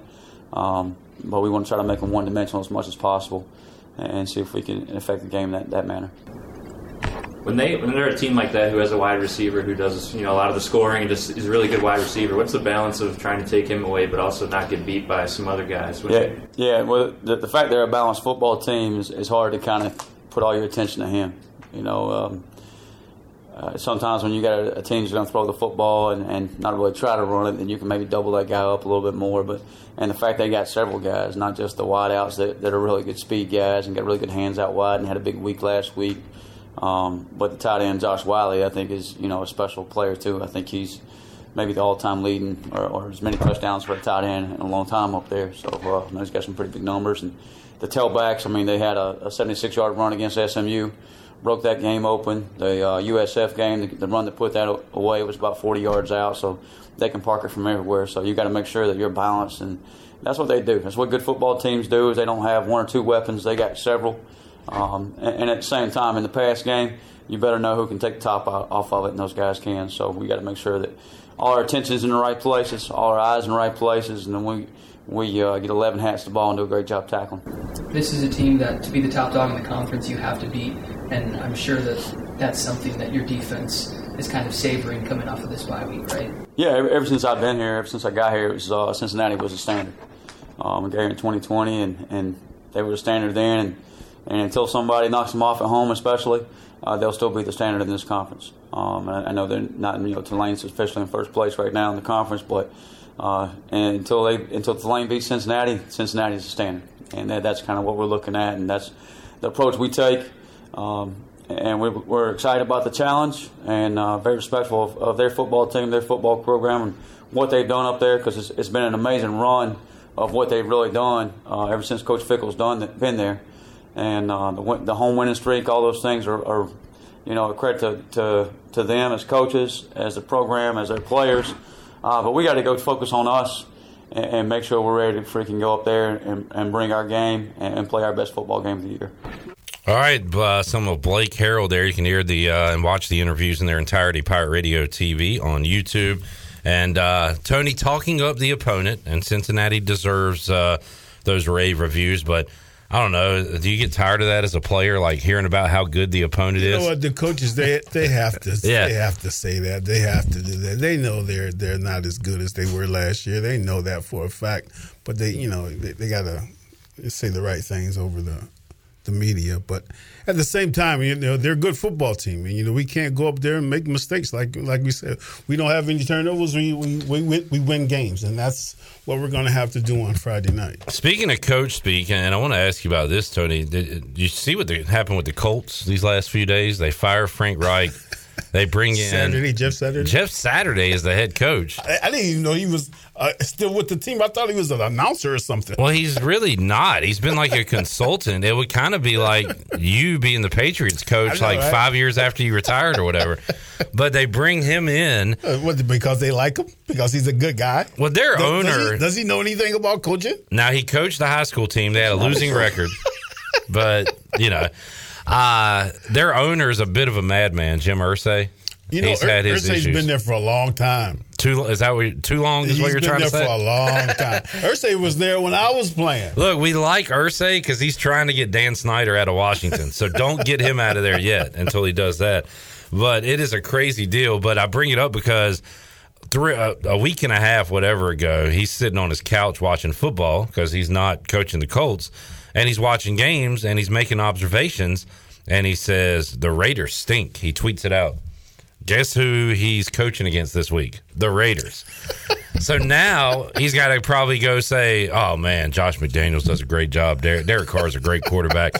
But uh, on his couch, he says the They Raiders stink. You'll never hear a coach say another team stinks. though. No, I think that's can't do that.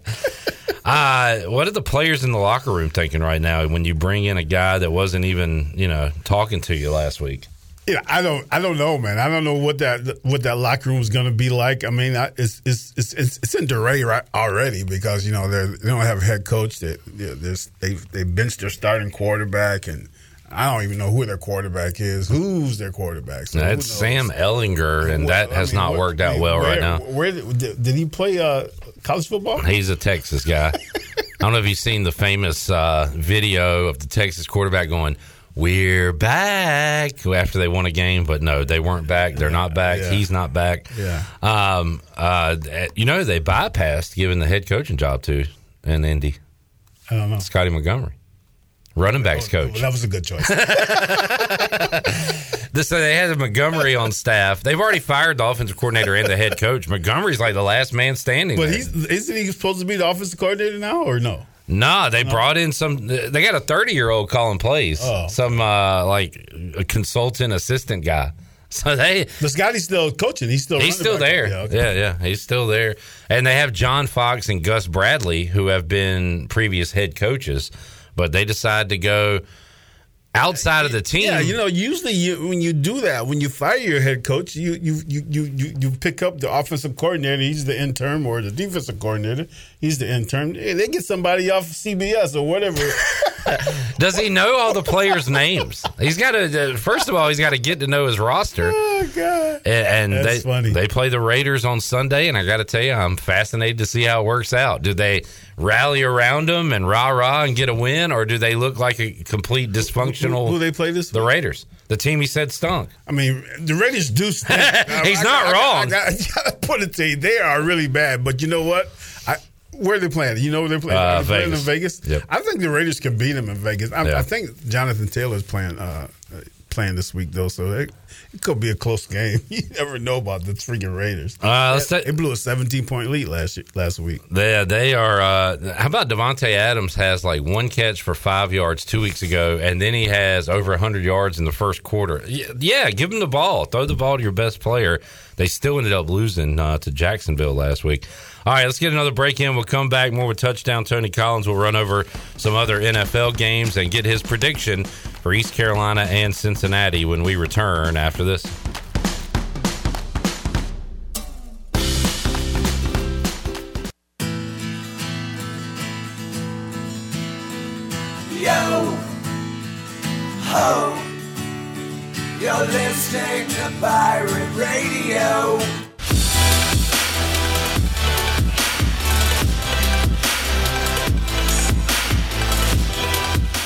Listening to Hour 3 of Pirate Radio Live. This hour of PRL is brought to you by Bud Light, reminding pirate fans to stay in the game and drink responsibly. Bud Light, the official beer of the ECU Pirates, and proudly distributed by Carolina Eagle Distributing since 1989. Now, back to the show. It was a phenomenal day for the stock market. The Dow rose 1,201 points to close out the day at 33,715. NASDAQ uh, jumped up 760 points at 11,114, and the S&P rose 207 points, finished out the day at 3,956. That's your Wells Fargo Advisors financial report.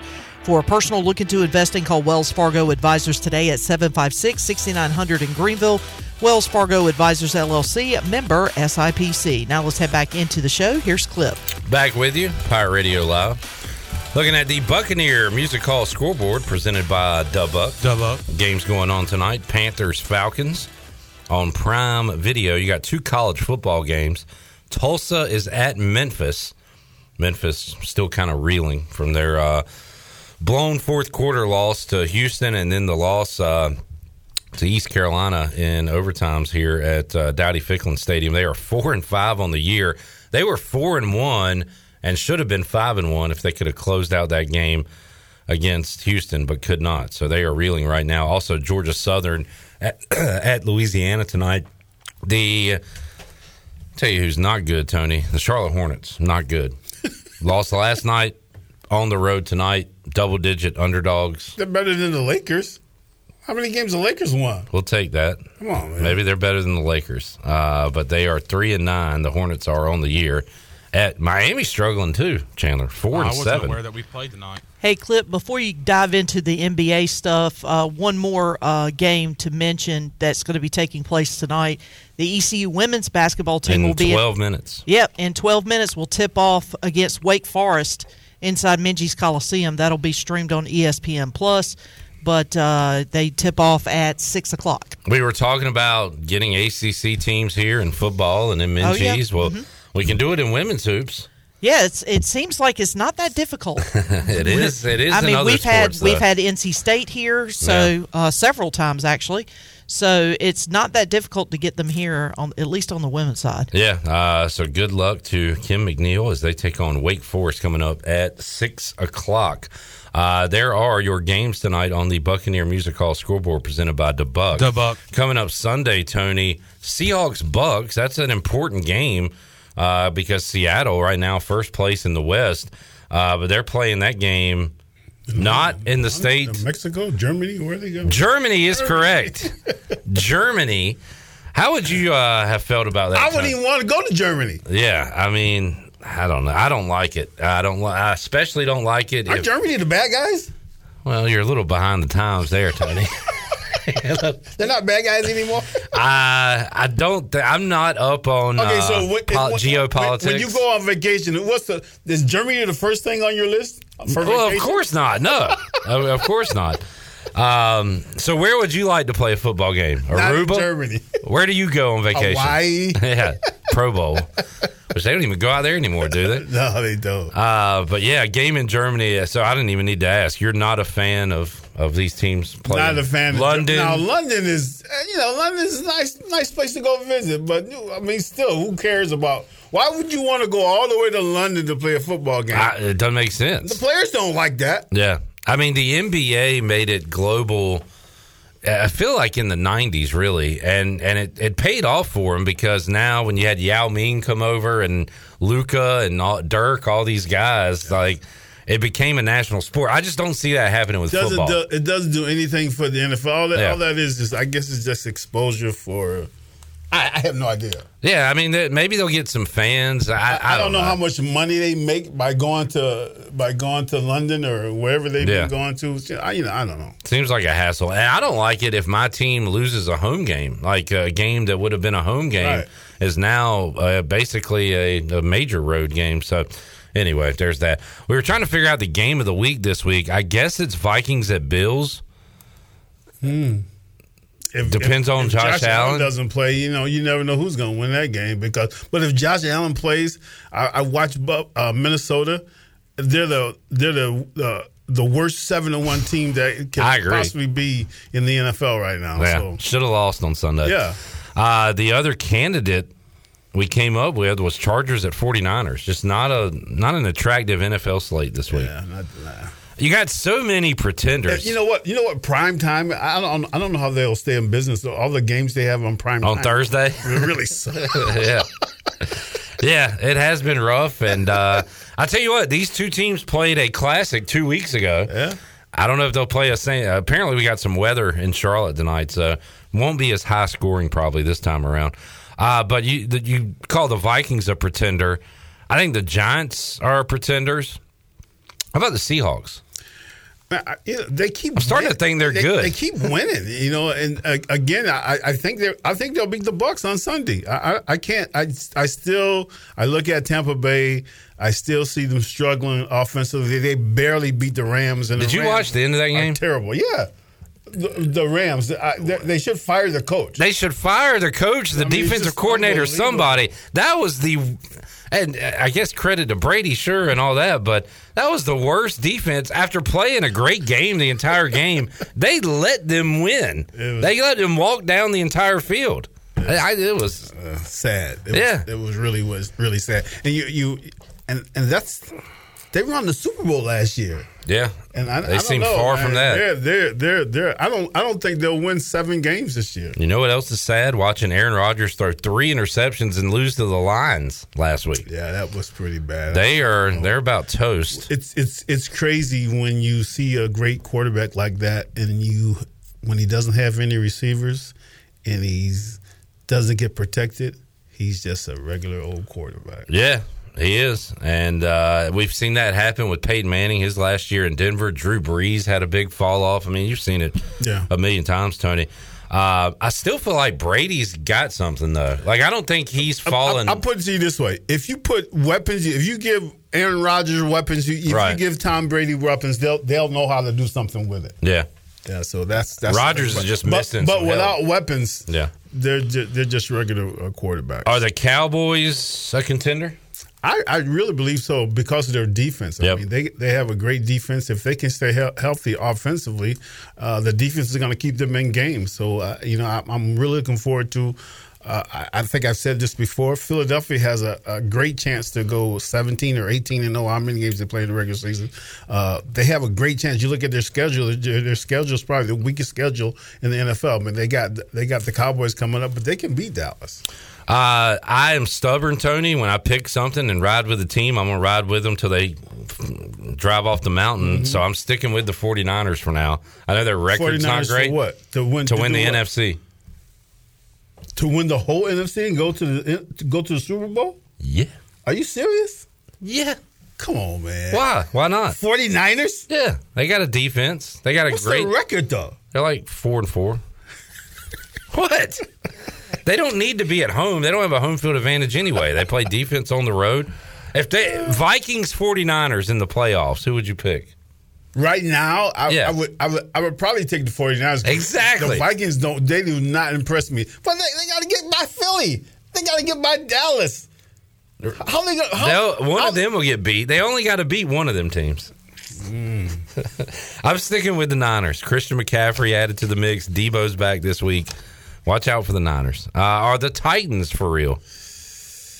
just don't have the weapons on the outside. I mean, you can only uh, run the big boy Henry uh, so much. Yeah. And, you know, once they shut that down, Tannehill uh, to me is not that quarterback that's gonna win games for you. I mean, I just can't see them getting over that hump because they don't have no go-to guys as receivers. The Dolphins are for real, if I, healthy. I, I, I, I love the, the, the Dolphins, Yeah. man. They have a, a talented team. I mean, they they probably got the most talent on their offense, and they got a great defensive team. They picked up Chubbs.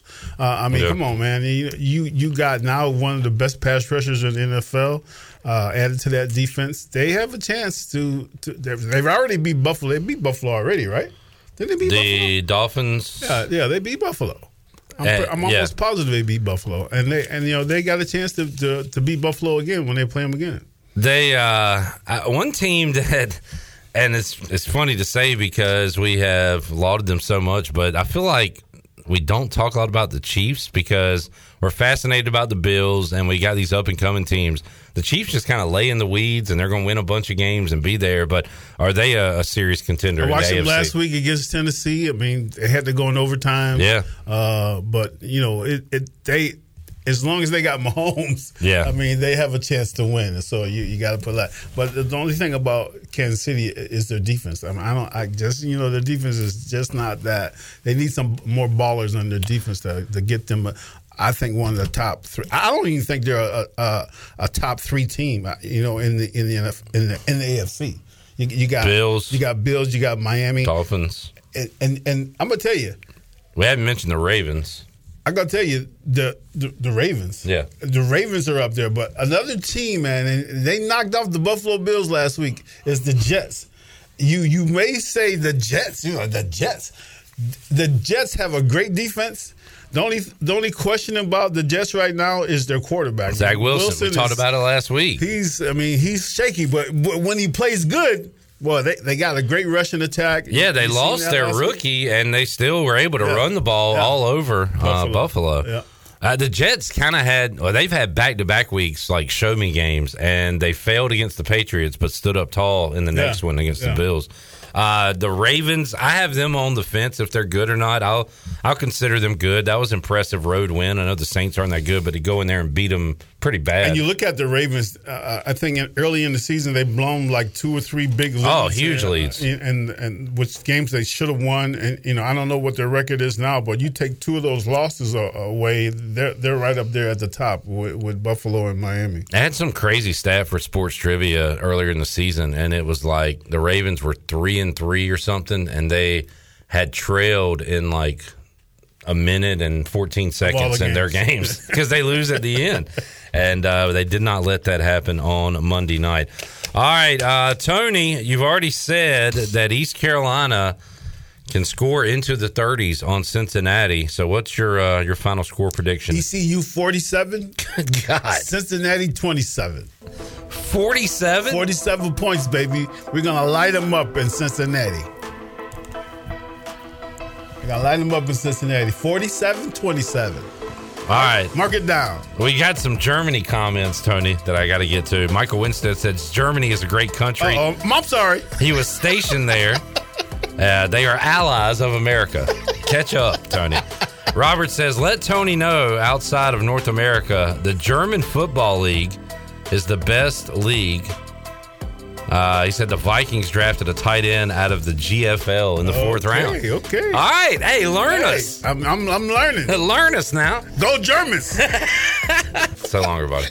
Thanks for listening to Pirate Radio Live, an exclusive presentation of the voice of the pirate nation.